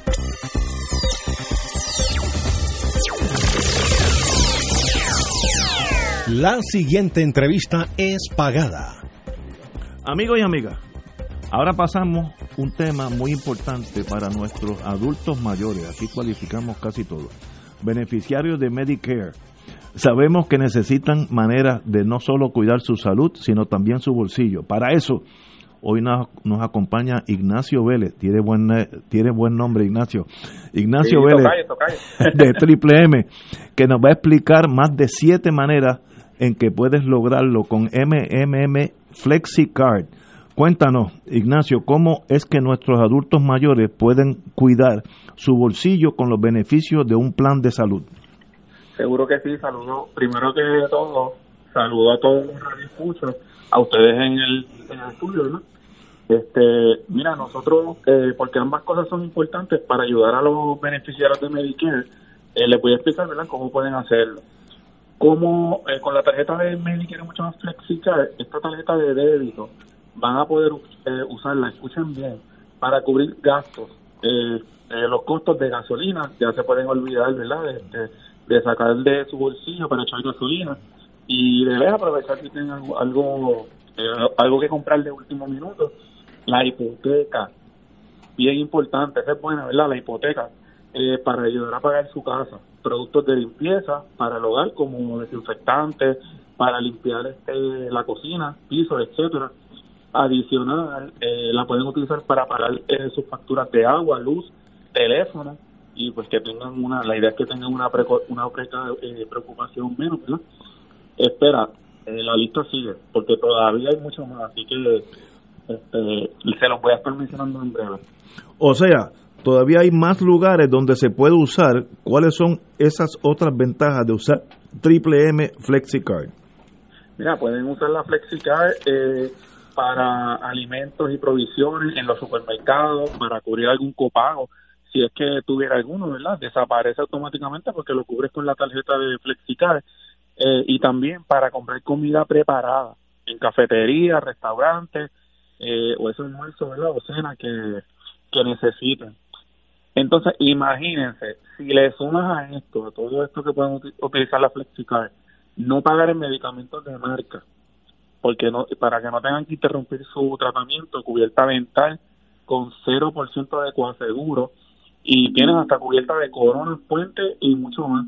Eh, esto apenas en realidad pues es un resumen de todo lo que se pueden ahorrar mientras cuidan su salud, que es lo más importante para nosotros.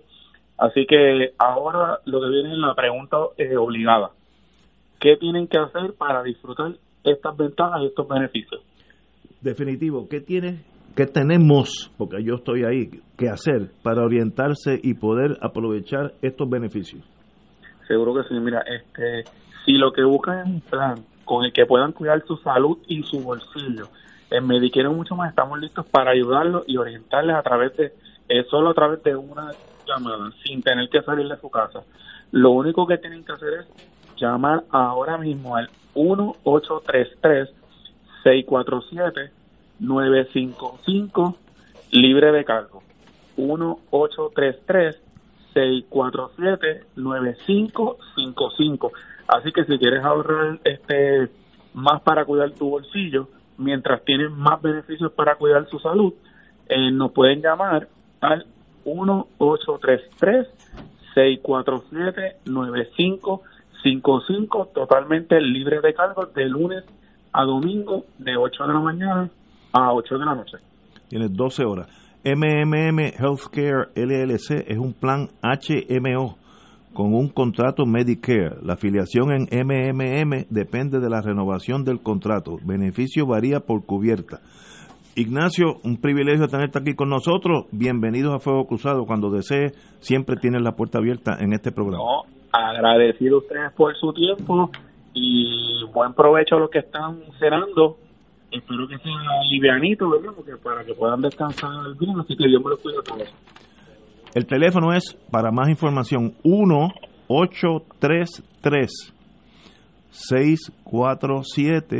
1-833-647-9555. De nuevo, 1-833-647-9555. Muchas gracias, Ignacio Vélez. Agradecido. Bueno, señores, continuemos con Fuego Cruzado. Hoy, de paso, ya yo pensaba que las tormentas estaban atrás. Hay una tormenta gigantesca, grado 4, 130 millas por hora los vientos, que ahora mismo está como a 250 millas al sur de Pinal del Río. Eh, se dirige hacia la península mexicana, que el, la- el estado que está ahí. Yucatán. Yucatán, ¿no? Yucatán, la península de Yucatán, y va a entrar al Golfo, así que eso siempre desemboca en la o entre Texas, Luisiana y Mississippi, por ahí va a llegar. Así una tormenta bien fuerte, Es un María. un, un María, así que eh, cuatro. esa hay que velarla porque una vez que le pase por encima a Yucatán no se va a, a detener porque Yucatán es bien bien Plano. plano, y no, no no va a chocar con como aquí con las montañas y va a coger más fuerza en el Golfo de México así que a donde dé va a causar estragos Eh, yo creo que yo espero que sea la última tormenta que, que pase este año pero esta esta se llama Delta. Este y espero que Delta no haga tanto daño como aparente que aparenta que va a ser una tormenta muy muy seria. Oye, Ignacio, ¿y a Trump no le han preguntado sobre esos fenómenos atmosféricos? ¿Qué opinión tiene? No, él, él Porque mira él que- está ahora con la pandemia. Cu- cu- curiosamente, en curiosamente en esta temporada, él dice que no ha habido ninguno. Punto. y curiosamente en esta temporada de huracanes, muchos se han desarrollado precisamente en esa ruta Sí. o Golfo de México o la costa este de Estados Unidos. Eso nos beneficia a nosotros. Ajá. Pero que, algo bueno. ha pasado que eso de- se Oye, disloca. para el norte. Sí, hombre, pero eh, yo creo que están buscando la ruta de Casablanca y no la han encontrado. Eh, sí. Que suba, que suba por, que suba Mira, por el Mississippi. Tú, tú dijiste cuando hablaste de León de Joseph De- Marie Ignace de Grel. León E- ese- Joseph Marie Ignace de Grel. mismo. Eh, que tú dijiste que no sabías qué había pasado con él. No, no sé. Pues después de la derrota del ejército alemán, él se exilió en, en François, Spain donde se mantuvo como una figura prominente del neonazismo. De Franco, sí. Murió 50 años después de haber sido condenado a muerte y perder su nacionalidad Belga. belga, por colaboración en 1944. Él era el líder de lo que se llamaba el Rexist Party.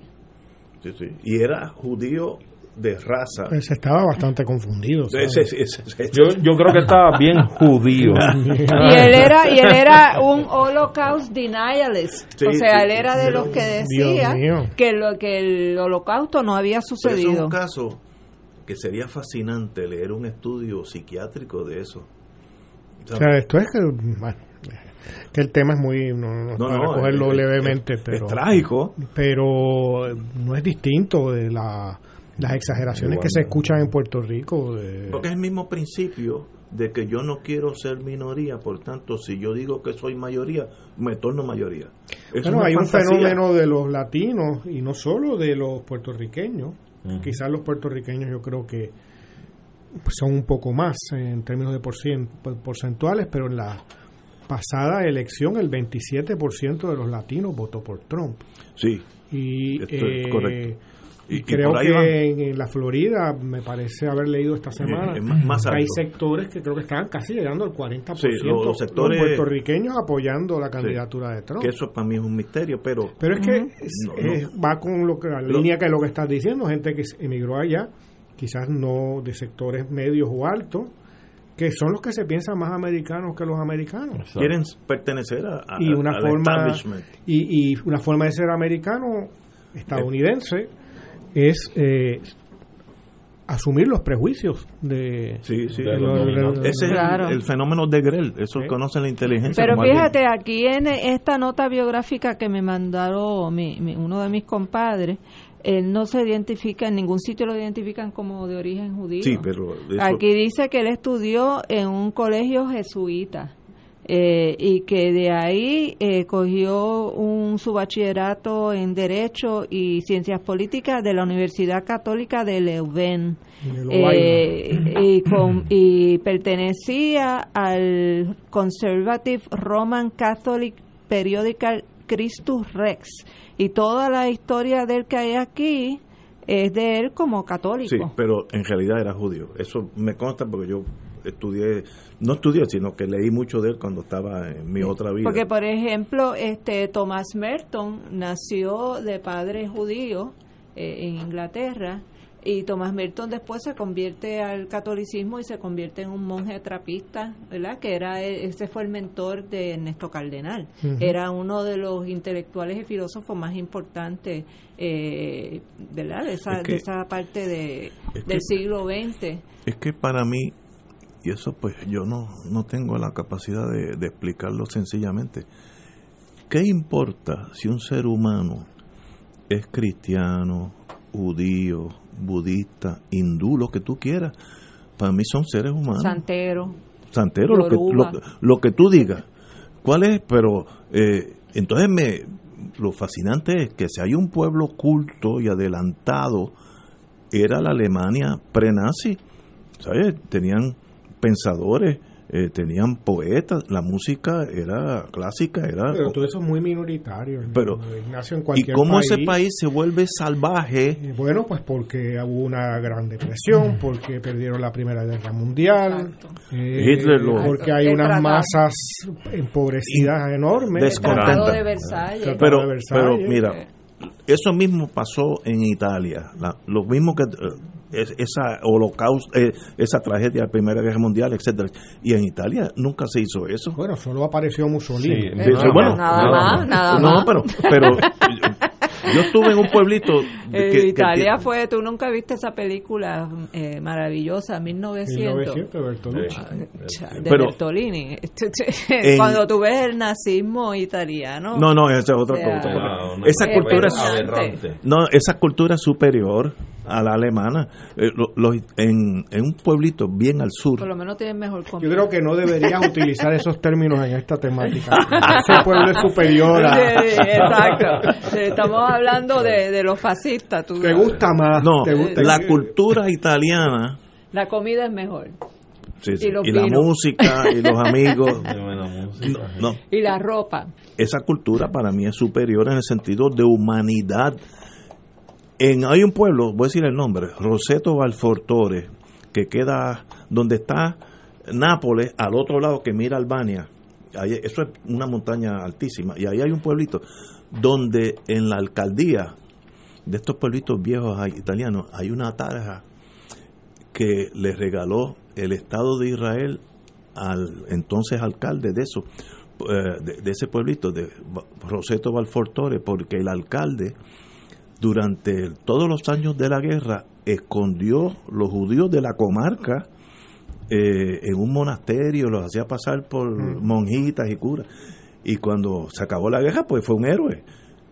Es una cosa tan humana y se, él se estaba jugando el pellejo de él, Claro. porque habían fascistas italianos que también, pero en, en Alemania eso no existe, todo el mundo siguió la orden rígidamente. Pero lo hubo también. Lo Hubo, hubo. Sí. hubo Hubo lo mucho. que se llama también en, el- en la historia alemana un exilio interno. ¿no? Mucho alemán que, que Bueno, no era nazi no, que no tiene era que nazi. sobrevivir el nazismo.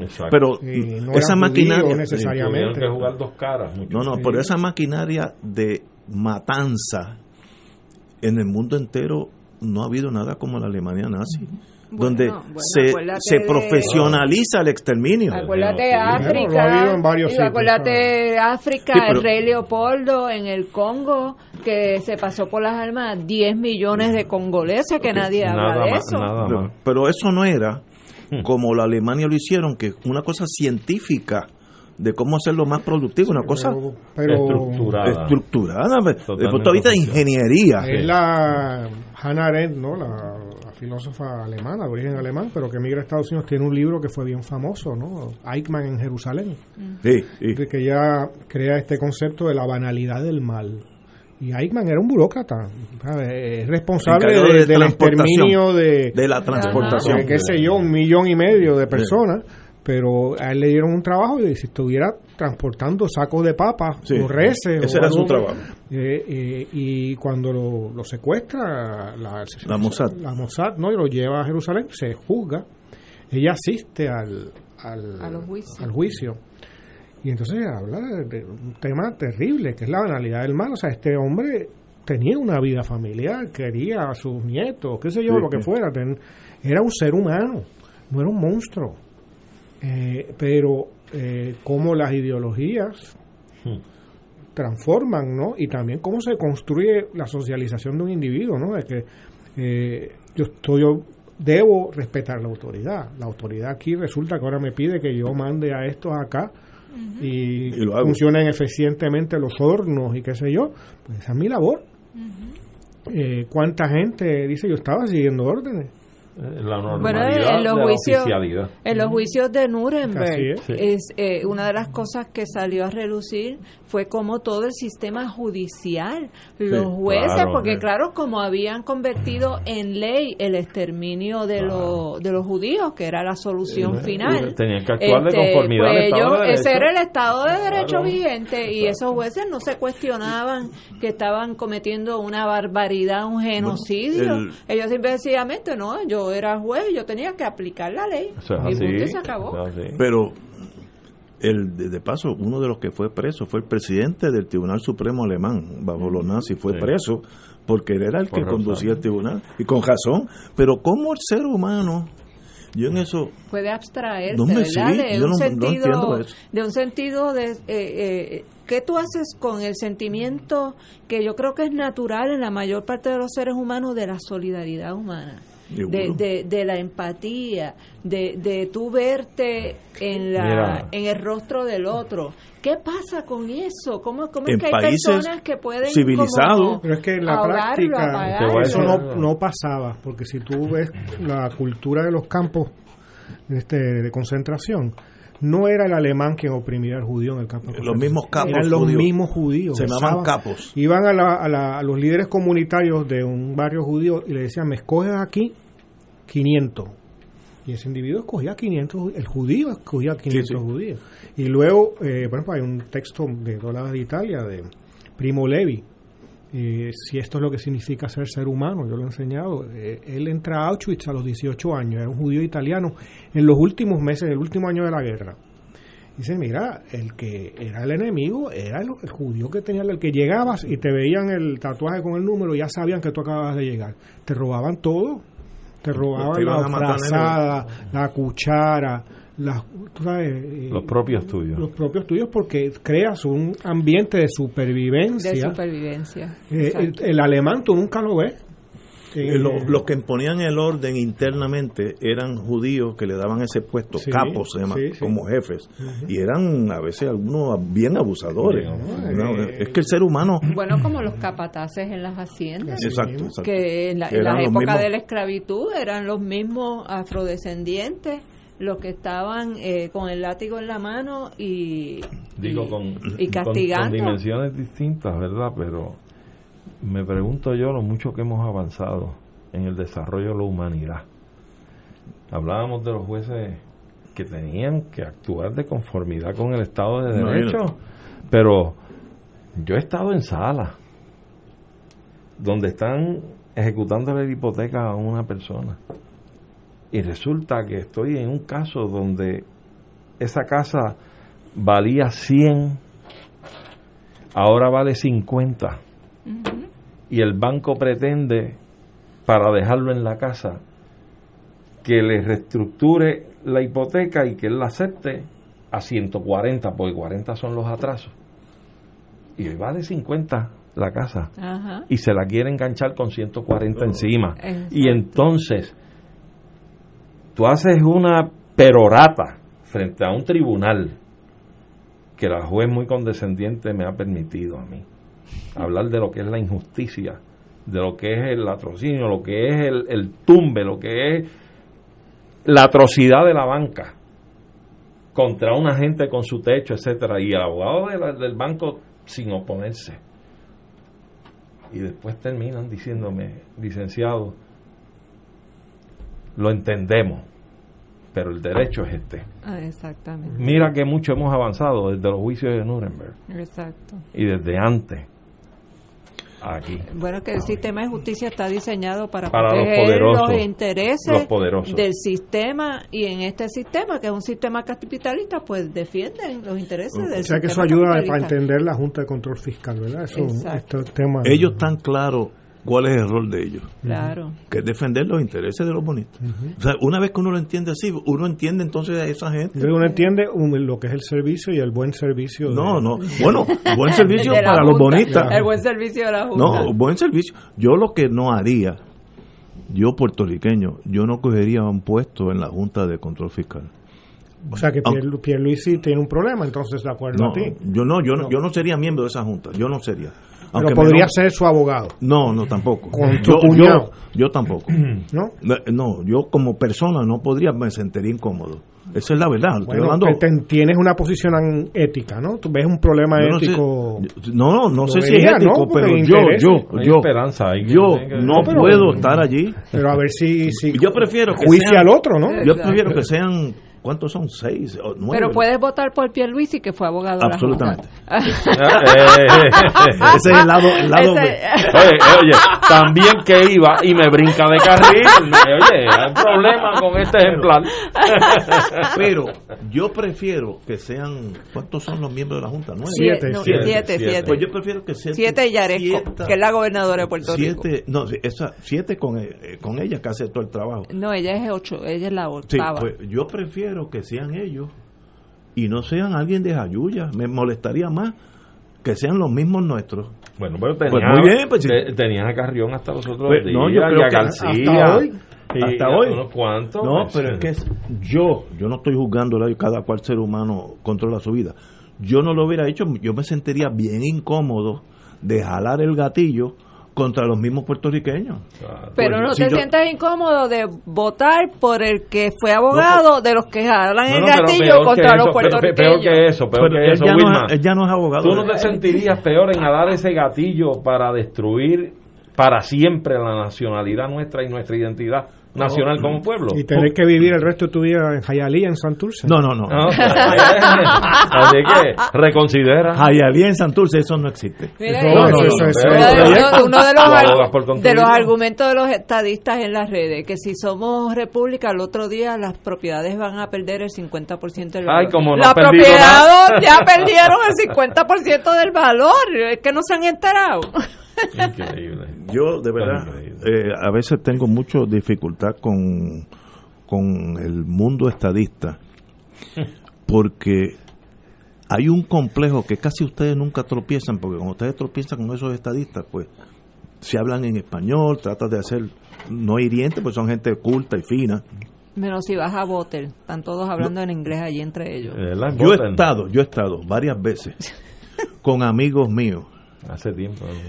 que el lenguaje primario eh, es como si nosotros cuatro aquí ahora mismo empezamos a hablar inglés en un restaurante y no, hey, how are you, este, Mr. Juan? Pues y en las escuelas de ellos, en. John, Pero en muy bien, pero yo no tengo los, problema. Los, eh, los jóvenes Mira. hablan en inglés entre No, pe- pero ellos. peor aún es que tú tengas un alcalde que no habla ni entiende el inglés y le pone Police Department, sabes. de- pero mira, yo no tengo problema de mandar Hall, mis hijos a una escuela francesa donde todos sean francés, porque cuando salen, pues tienen un lenguaje extra.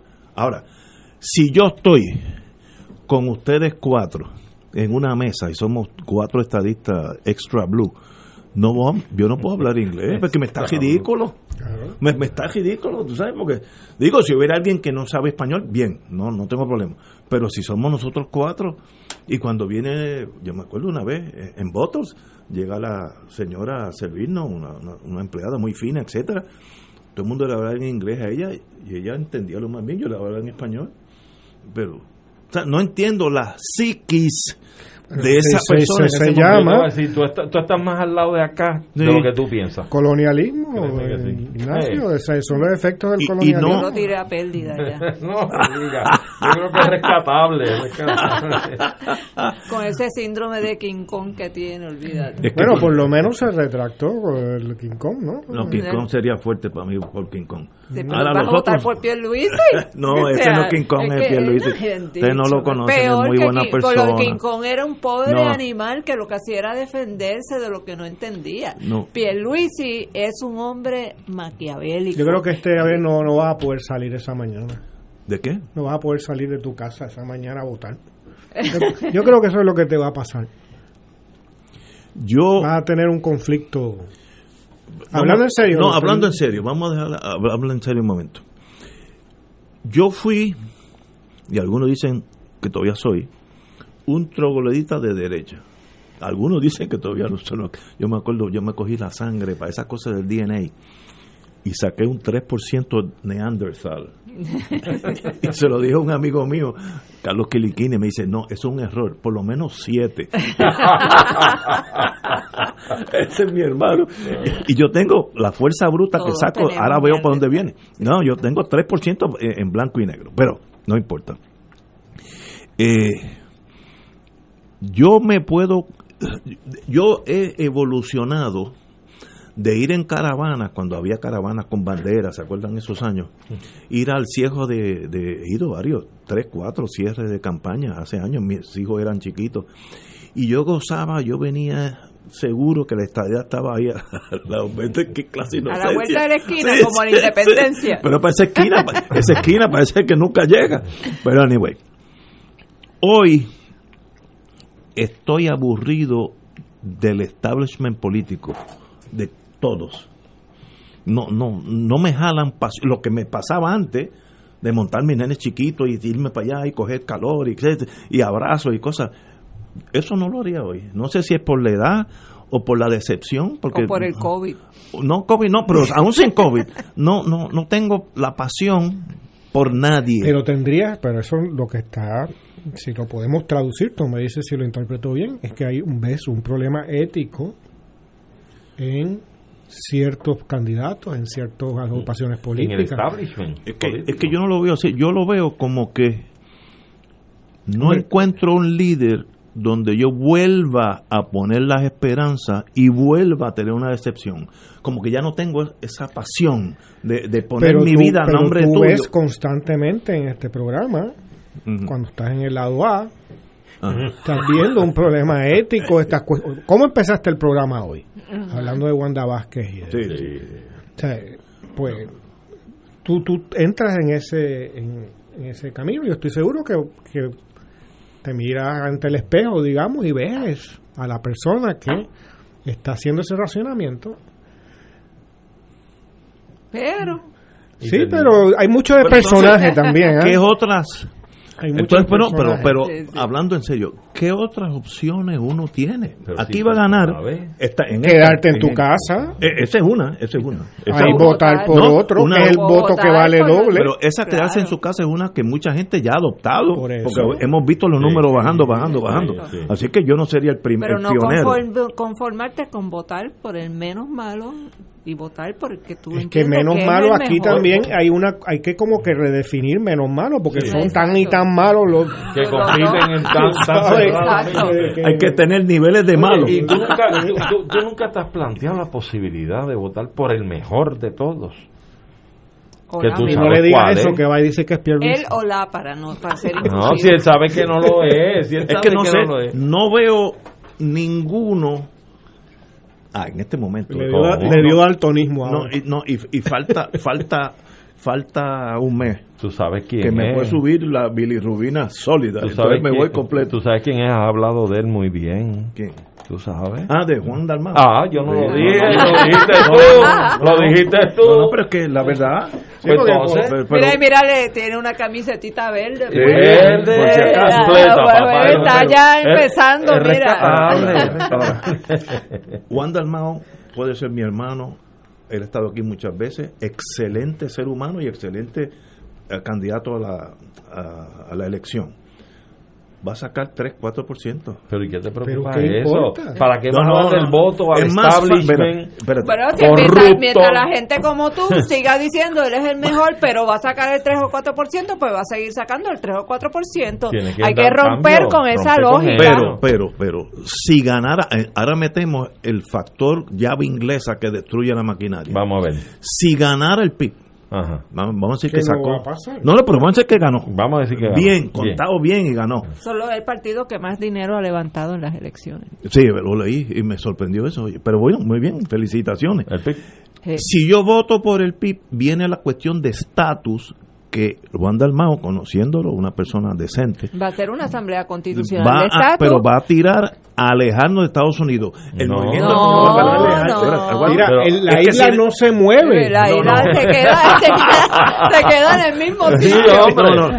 Si gana el independentismo, Te van a hacer la, la razón de ser del independentismo es ser independiente. Y porque yo no quiero ser Pero si independiente. es que Estados Unidos es independiente. Oye, pero tú quieres, tú no es de- quieres que Puerto Rico sea una república, pero quieres vivir en la En la re- república de Estados en Unidos. Eso es un contrasentido, y como no puedes lograr más nada, vives en la colonia de Estados De Unidos. la que me, que me República. que, molesta. que es indigno. Pues entonces, Pues no, que, entonces, que esa me molesta. y fíjate que probablemente. Por eso sí que yo no voto. Probable- Ahí sí que yo pues estoy claro. que ti- tienes que el día de las elecciones no votar. ¿Sabes qué? Que probablemente, Si alcanzando la soberanía, Ignacio, resulte que sea mucho más fluida el acercamiento entre los relación. Estados Unidos y Puerto Rico, Claro. porque va a ser una Oye. relación de igual a igual, de soberano a soberano. De respeto. de respeto, De respeto. de una colaboración y una correlación de que sirva a mutuos intereses, no a uno Claro. solo.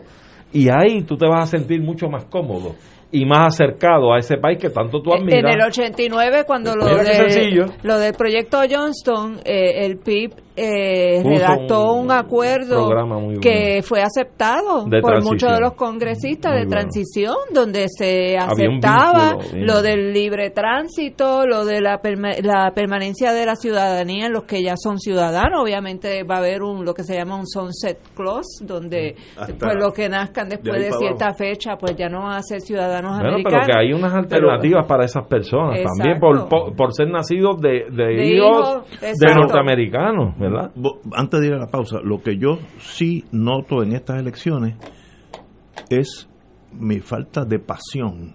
Y yo era todo lo contrario hace 20 años.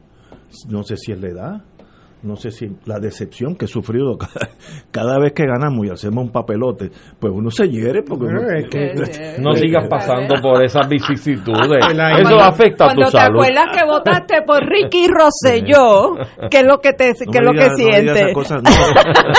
Chacho. Y por fortuna. Y por Fortuño. Y no También. hagamos la lista por ahí. Y Romero Barceló también Sí, votaste por Romero sí. No, Barceló. Yo nunca he votado por nadie excepto David Noriega con, para la Cámara y no me arrepiento, lo haría de nuevo.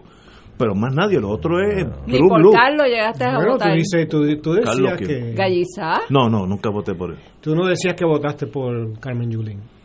No, como alcaldesa la, la, la segunda O sea vez. que empezamos a ver aquí Sí. que No, no, True flaqueando, flaqueando. True Blue nada, No, no, ya eso está- no, flaqueando. Es que Carmen Yulín es mi amiga personal Ajá. y yo en esas cosas, cuando Mira. meto el corazón, se me va. y- Ignacio, tú tienes eh, que plantearte. Va- vamos a una pausa, Sí, vamos a sí, una pausa. Esto es Fuego Cruzado por Radio Paz 810 AM. El Servicio de Conservación de Recursos Naturales del USDA anuncia su programa voluntario de incentivos de calidad ambiental EQIP, con el propósito de ayudar a los agricultores puertorriqueños a aplicar prácticas para conservar el suelo, el agua, el aire, las plantas, los animales y la energía. Los agricultores pueden solicitar para EQIP en cualquier momento, pero la fecha límite para el primer periodo de aplicación del año fiscal 2021 es el 30 de octubre. Llame a su oficina local de NRCS o visite www.pr.nrcs.usda.gov para más detalles. USDA es un proveedor, empleador y prestamista que ofrece igualdad de oportunidades. Fuego Cruzado está contigo en todo Puerto Rico. Bienvenidos al Plan de Show. ¿Cuánto ahorran los gemelos con MMM? Martín, ¿Cuánto gastas en tus medicamentos de marca? Cero. ¿Y tú, Marcos, en tus genéricos? Ni un chavo. Nada. ¡Empate! ¡Ambos ganan! Con cero copagos en medicamentos de marca y genéricos. Solo MMM complace a los dos. El que cuida tu salud y tu bolsillo. ¡Llama ya! MMM Healthcare LLC es un plan HMO con un contrato Medicare. La afiliación en MMM depende de la renovación del contrato. Beneficio varía por cubierta. De todo un poco, con Manolo Almeida, el más ameno en tus mañanas por Radio Paz 810 AM, de martes a viernes a las 9 de la mañana. Notas positivas, salud, ambiente, negocios y entretenimiento. Manolo Almeida, doctora Bárbara Bustillo y la periodista Frances Ryan. De todo un poco, martes a viernes por Radio Paz. ¡Estamos vivos! Tus hermanos del Santuario de la Virgen Madre de la Divina Providencia en Cupey te invitan al Rosario Cantado este martes 13 de octubre desde las 7 de la noche. En el mes del Rosario, ven y comparte en sana camaradería con los tuyos y las debidas medidas de seguridad para proteger la salud de todos. Transmisión radial por Radio Paz 810 AM y Facebook Live del Santuario. Info 787-646-9448. En Radio Paz 810 AM agradecemos las contribuciones de nuestros oyentes recibidas a través de ATH Móvil durante esta larga cuarentena, que nos ha permitido mantenernos en el aire a pesar de la difícil situación económica que nos ha golpeado duramente. Permanecemos a flote, pero cada vez es más cuesta arriba la misión de seguir operando este ministerio radial al servicio de nuestros hermanos en la fe y nuestra iglesia. Ahora más que nunca necesitamos de tu solidaridad. Entrando a la aplicación ATH móvil de la siguiente manera. Paso número uno, marca Pay Business. Paso 2, busca Radio Paz 810. Número 3, escribe la cantidad del donativo. Y número 4, presiona enviar. Muchas gracias por tu ayuda y mil bendiciones ahora y siempre.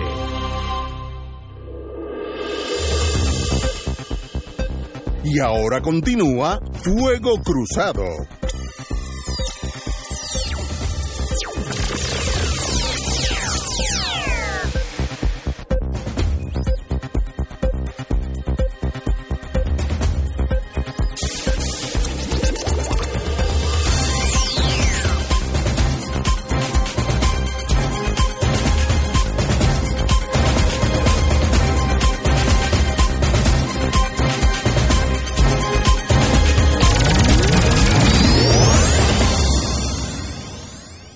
Regresamos, amigos y amigas. Gracias por los mensajes que me han enviado algunos muchachos de Club Klux Klan.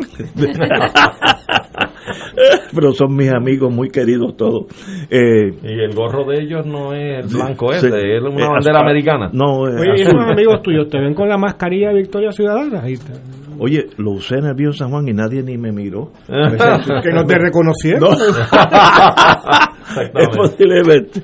Oye, como estamos en el mundo político a, a menos de 30 días, hay que tener, leer las cosas bien.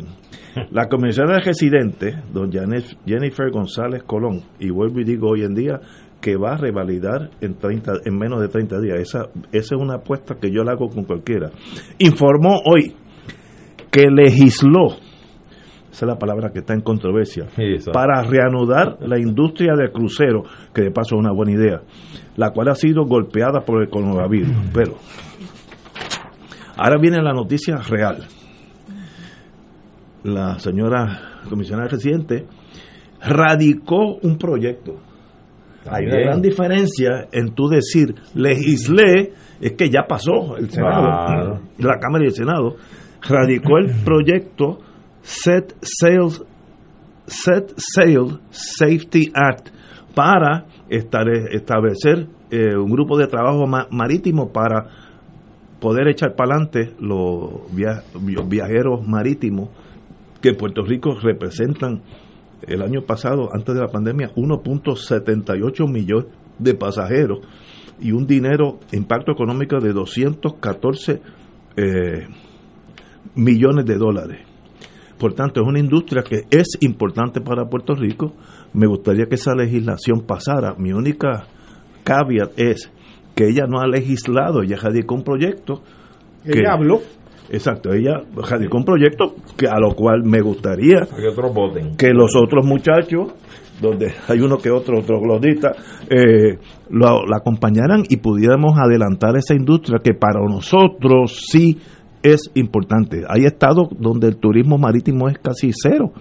Bueno, hay algunos que es cero porque no, no, no tienen costa, pero en algún- algunos de los que tienen costa es mínimo. Nosotros es importante y esa legislación es buena, pero como estamos a 30 días de elecciones, de legislé ya, pues jala más que jadique. ¿no? Esa es mi única... Sí, se siguen con el tumbe hasta de la palabra. no diga eso que me da vergüenza. ¿Cómo es, cómo es que se llamaba aquella legisladora del PNP eh, que también estuvo en la comisión estatal, que era de Caguas y hablaba algo de la industria marítima? La playa de Cagua. Este, Norma Burgo. Norma Burgo, Norma Burgo Iba a tener una, Eh, una marina en, en eh, el lago, en el lago este que está allí. Carraízo. Carraízo. No Un Navy. Con, con lanchas torpederas y todo listo para jugárnosla. Ahora aquí, para, aquí para- lo que para atacar los, a- los jacintos. Lo que sí, lo que sí se ha desarrollado en los últimos años aquí, eh, curiosamente, ha sido una industria en el, la reparación y mantenimiento de estos superyates de lujo, de lujo, sí, sí. de megamillonarios. Sí. Hubo una persona, un empresario que, que identificó esa necesidad en el Caribe y ha sabido llevarla a puerto seguro, como sería el lenguaje de ellos. Y aparentemente, por eso es que vemos de cada rato aquí esos tremendos yates de millones de dólares de, de jeques sauditas y de El dueño de las- y de mafiosos rusos. el, de- el este, dueño de las Eh, en la bahía de San viene a. Puerto Rico y es el yate más lindo que he visto en mi vida. ¿El de cuál? El, de, el dueño de las Tolifnaya, de la vodka De. Es una cosa, un transatlántico yate. Tiene hasta un helicóptero Piaggio italiano, tiene un- dos carros italianos, eh, Ferrari, esas cosas. Es un, y es de un ruso. Mira cómo ha cambiado el mundo. De aquella, la imagen mía, Stalin, tan severo. Un hombre que se ganó su fortuna dignamente. Por lo menos yo he contribuido a la fortuna de ese señor, porque es mi vodka sabes, preferida, la. Sovietnaya. Era, era del Estado, ¿no? Sí, era del Estado. Y- Era mira, bien una, buena. Una, una cosa que es, que pone a uno a pensar, ¿verdad? Eso es un hecho lo que apunta Wilma. Y uno dice, ¿cómo es posible que viendo que eso es un posible éxito en ciernes, Exacto. este no podamos coger un punto como lo que es la base de Ceiba. Ceiba, y desarrollar, porque tiene una infraestructura extraordinaria, ya hecha, ya ya. montada. Y se ha hablado de que Puerto Rico, ¿por qué nosotros no construimos barcos aquí? Por Porque no hay un astillero. Y ahí tienes Nosotros para montarlo. Exacto. En Ceiba tú tienes para Había montarlo, probablemente. Yo no, No, había, un astillero, había, Pues, pero yo no sé ahora. y entonces, eh, lo que pasa es que yo creo y lo ato a la, a la imposibilidad de que tú puedas lograr tu desarrollo económico. Exacto. Eso está, en- eso está, Pero- entre, en- eh, eh, eso es una de las cuñas que hay en el asunto del país. O sea, tú tienes un puerto de transbordo en Ponce que no, se ha, Muerto. no, no ha podido operar. ¿Por qué? Pues por el problema que tenemos Y, y político. tú tienes el, el, el- bueno, el colegio de Mayagüez para mí, el recinto universitario de, de Mayagüez, donde eh, forman los mejores ingenieros que Sí. hay en el mundo, Entonces, que vienen a buscarlo de todas exportan. partes. Y en todos los órdenes de la y a- ingeniería. y aquí no hay una, y- y no, no se ata esa formación de esos eh, ingenieros con crear industria donde ellos puedan ejecutar su, sus destrezas. Por ejemplo, ahí hay ingenieros de la robótica, de la todo. Todo. Mecánicos, eléctricos, de químicos. eléctricos, electrónicos, Químicos. este, y se tienen que ir del país, este, hasta de la NASA. ¿Cuántos ingenieros no hay de la, eh, de la de la aeroespacial? Aquí solamente hay algo aeroespacial en por el área oeste, ¿verdad? En Eh, Aguadilla. no, entonces, ahí está la Lufthansa Technic, Lufthansa. que le dan mantenimiento que hay avi- eh, mecánicos de, de aviación, pero de, de primera clase a nivel mundial. Exacto. de aviación. Sí. Eh, pero eh, yo no sé cómo, y en eso tal vez Lalo ha estado más en el mundo educativo que nosotros. ¿qué cambios hay que hacer para que esos muchachos y muchachas que pasan por la universidad, la que sea, privada o, o pública, se queden aquí y no casi tengan la necesidad de irse, porque no hay no hay espacio. Yo no sé qué hacer, yo, yo de educación no sé nada, ¿no? Tiene que haber otro país. en pocas palabras. Muchachos, me ha tirado ahí la grandota. Eh, sí, Hay que porque hacer con lo que hay no no, No, no, no da. No, no se puede, o sea, Tú tienes que desarrollar, mira, a mi no hay modo de ver, de no, país. exacto, a mi No modo de ver, tú tienes que hacer un, un plan social, de un compromiso con la educación. La educación no es un gasto, es una inversión. y es algo a largo plazo. Por ahí, largo plazo. por ahí hay que empezar con esa Con visión. esa visión y tienes que buscar los recursos para tratar de garantizar hasta dónde tú puedes extender, lo más que puedas extender, la formación universitaria de la gente sin que le cueste a ellos, sino que sea una inversión del país, con el compromiso y el pacto social de que yo tengo que crear las condiciones para que una vez tú salgas formado, tú me des a mí no menos de cuatro o cinco años de servicio con la paga que te corresponde, pero me tienes que dar el servicio a mí a Puerto Como Rico. un internado. Correcto. No, pero pagándote el dinero y tu, y tu dinero. Sí, y sí. si no hay plazas en el gobierno que te puedan absorber a ti, tú tienes que tener un compromiso y un arreglo con el sector privado para que tenga ese, ese, ese profesional egresado de nuestras universidades. Así tú puedes echar al país hacia adelante y puedes evitar que se vaya ese talento del país. Pero aquí eso no existe porque aquí no hay vocación para e- esa óptica, para empezar, ese enfoque con relación a la educación y al desarrollo económico vinculados ambos, eso yo no lo he visto. Es que no hay desarrollo económico porque todo se vuelve objeto de, de producción de, de capital. Correcto. Entonces, si tú le, en vez de crear una buena universidad accesible o lo que sea, lo que se trata de privatizar la universidad Claro, para que alguien se beneficie. Muchos países del mundo tienen ese modelo. Por ejemplo, en Francia, si alguien entra a lo que llaman la- las grandes escuelas, ¿no? La Grande École, eh, eso es un estudiante que le- el Estado le, le paga un salario, la educación es a mejor nivel posible, gratuita, completa, eh, le paga un salario y le da un apartamento Wow. mientras estudia. Luego, cuando se gradúa y tal, le tiene que dar 10 años de trabajo al Estado.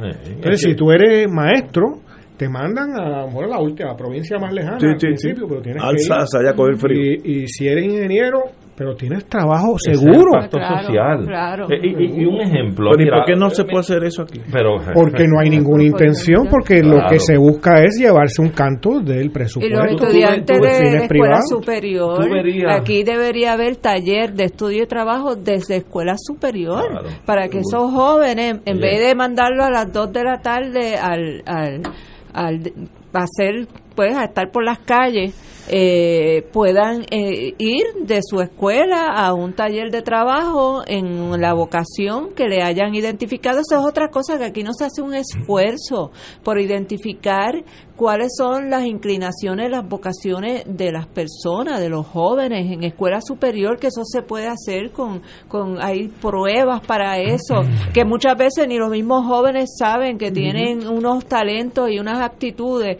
que si tú se las identificas temprano en su vida y los ubicas y los encaminas en esa dirección, se desarrollan en, personas exitosas en su que no tienen que ser eh, profesiones en sus ocupaciones, lo que escojan. Pero aquí no, no igual que se pierde todo el talento en las artes, en los deportes, eh, porque las escuelas no le no le proveen a los jóvenes para cuando salgan de, a las 2 de la tarde de, de las clases poder tener las clases en artes, en, en educación física, eh, Mira, en, en todo lo, lo que puedan aprender y desarrollarse. Yo me pregunto si el concepto del pacto social puedes llevarlo tú también a un sector para tú romper la cultura de la dependencia. Y me explico. O sea, tenemos los recursos, yo sí estoy seguro que, los, que existen y hasta en una alianza con el sector privado pueden surgir. Porque es para qué? Para mejorar la calidad de vida en el país. Hazte un sondeo, empieza por una ciudad específica, un pueblo, y hasta un sondeo. Madres solteras, ¿cuántas hay? Escolaridad, ¿cuál es la que tienen? Jóvenes igualmente. Composición familiar, ¿cuál es? Edades. Busca esas características. No los metas en un caserío que está ya tan tachado con tanta gente buena que vive ahí. Vamos a cambiar los conceptos. Ubícate unos walk que tengan piscina, tengan gaseo, tengan barbecue, tengan esto y lo otro. Y usted tiene que adquirir un compromiso conmigo, gobierno de Puerto Rico. Tú vas a venir a vivir aquí con tu compañero y tus hijos. Ahora, ¿hasta dónde estudiaste? El compromiso es que tienes que estudiar y te vas a graduar de un bachillerato o de un grado asociado y te voy a conseguir un part-time. y te voy y también y te voy a conseguir un part-time y trabajas también. Después que tú encarriles a esas personas que ya tengan sus herramientas y los puedas reubicar en posiciones productivas en la, en la comunidad nuestra entonces tú le dices ahora ese apartamento que a mí me costó tanto es suyo y usted lo va a pagar. Aquí están las escrituras. Y usted empieza a sacar ese a romper eso de la dependencia a dar el orgullo de usted superarse de usted hacerse pero ese empujón, esa ayuda, hay que darla. Cambiando el tema, porque tenemos que irnos. Hay un ya. hay una noticia aquí de Homeland Security, que es el Departamento de Seguridad Interna de Estados Unidos, que es sorprendente. Dice en su primer reporte de seguridad nacional dice todo lo contrario. Que, Luis y Delgado y, y, Carlos están en peligro. No, dice que el peor reto que tiene Estados Unidos, yo esperaba seguir leyendo lo que yo esperaba, son los grupos blancos nacionales supremacistas, que ese extremo, extremis, eh, continúan siendo the deadliest domestic terror threat to the United States. el grupo de terror doméstico más grande de Estados Unidos. Eh, y esto es firmado por el jefe de Homeland Security en su primer First Annual Target Threat Assessment, su primer reporte de peligrosidad para la nación. Entonces dice, se lo vota Trump ya mismo. Ya mismo lo, ahora mira, dice, Los obviamente este es un profesional. Dice, desde que se creó Homeland Security, los blancos supremacistas han conducido, llevado a cabo más ataques letales, quiere decir muerte, en los Estados Unidos que otro doméstico o exterior, otro grupo de terroristas domésticos o exterior. Eh, entonces, que dicen que el, el peligro de este grupo es dirigido a las minorías, ahí caemos nosotros, eh, raciales, religiosas, LGBTQ, políticos, ahí, ahí podemos ser flexibles con estos muchachos, uh, y, y, otros que creen en el multiculturalismo. Y, fíjate lo que esto es la seguridad gente buena gente buena no no pero fíjate que dicen olvídate de los comandos que van a venir del Líbano lo que sea no el peligro está aquí de los blancos extremos que son violentísimos y sus targets su, su objetivo. objetivo es long-standing intent, eh, sus intenciones ya de hace mucho tiempo de dirigirse a los grupos raciales minorías, religiosas minorías, miembros del LGBT y, y algunos políticos y aquellos que creen en el multiculturalismo. multiculturalismo. Eso es el nazismo en Estados Unidos. Bueno, es una cultura fascista. pero, pero, lo está diciendo, no es Chencho en, en Barceloneta, lo está diciendo el jefe de seguridad lo que dijo Trump, y oye, no hablamos de tu amigo en esta semana maravillosa que tuvo. Eh, em, que dijo Trump cuando en el debate, ¿no? Cuando confrontaron el debate, mira, no los condenó, y que estuvieran ¿cuál fue la frase? sí como ah, sí. alerta buscando ese grupo. A esos grupos. Es increíble. Y que no acepta necesariamente el resultado de la elección. Bueno el FBI ya anunció que ellos se están preparando para una posible guerra civil después de las elecciones. eh, yo estoy seguro que cuando Trump pierda por mucho el mismo va a irse para su casa. Ahora mismo, eh, por lo menos MSNBC lo ponía 47 a 31 a favor de Biden. A mí me preocupa el 31, porque no puede ser. Ese es un patán, un hombre ignorante. Eh, mira lo que hizo ayer. Entró a su Casa Blanca donde hay cientos de empleados leales a él sin la mascarilla ese señor le importa a la humanidad. Sus empleados, nada. No salió del hospital Sí. sin, sin cumplir el tratamiento. Y se montó en el carro con su escolta a exponerlo. Es que, es que el mundo para él es él y más nada existe. Lo que es increíble es que esa nación, que en otras circunstancias ha actuado para limpiar la casa o el interés nacional es primero. Y este señor ha puesto en juego los, los intereses más elementales de esa nación, o sea, al punto de tener contrarie primero sacar al país de un montón de foros internacionales, ponerse en disputa con sus aliados y poner a la, a la nación en llamas dentro de sus fronteras con estos grupos y cómo el establishment, el gobierno permanente lo ha dejado ahí. Eso es increíble. Yo creo que, que demuestra el descenso y el decaimiento de ese país. Señores, tenemos que irnos. Eduardo Lalo, un privilegio. Arturo Hernández igualmente. y Wilma.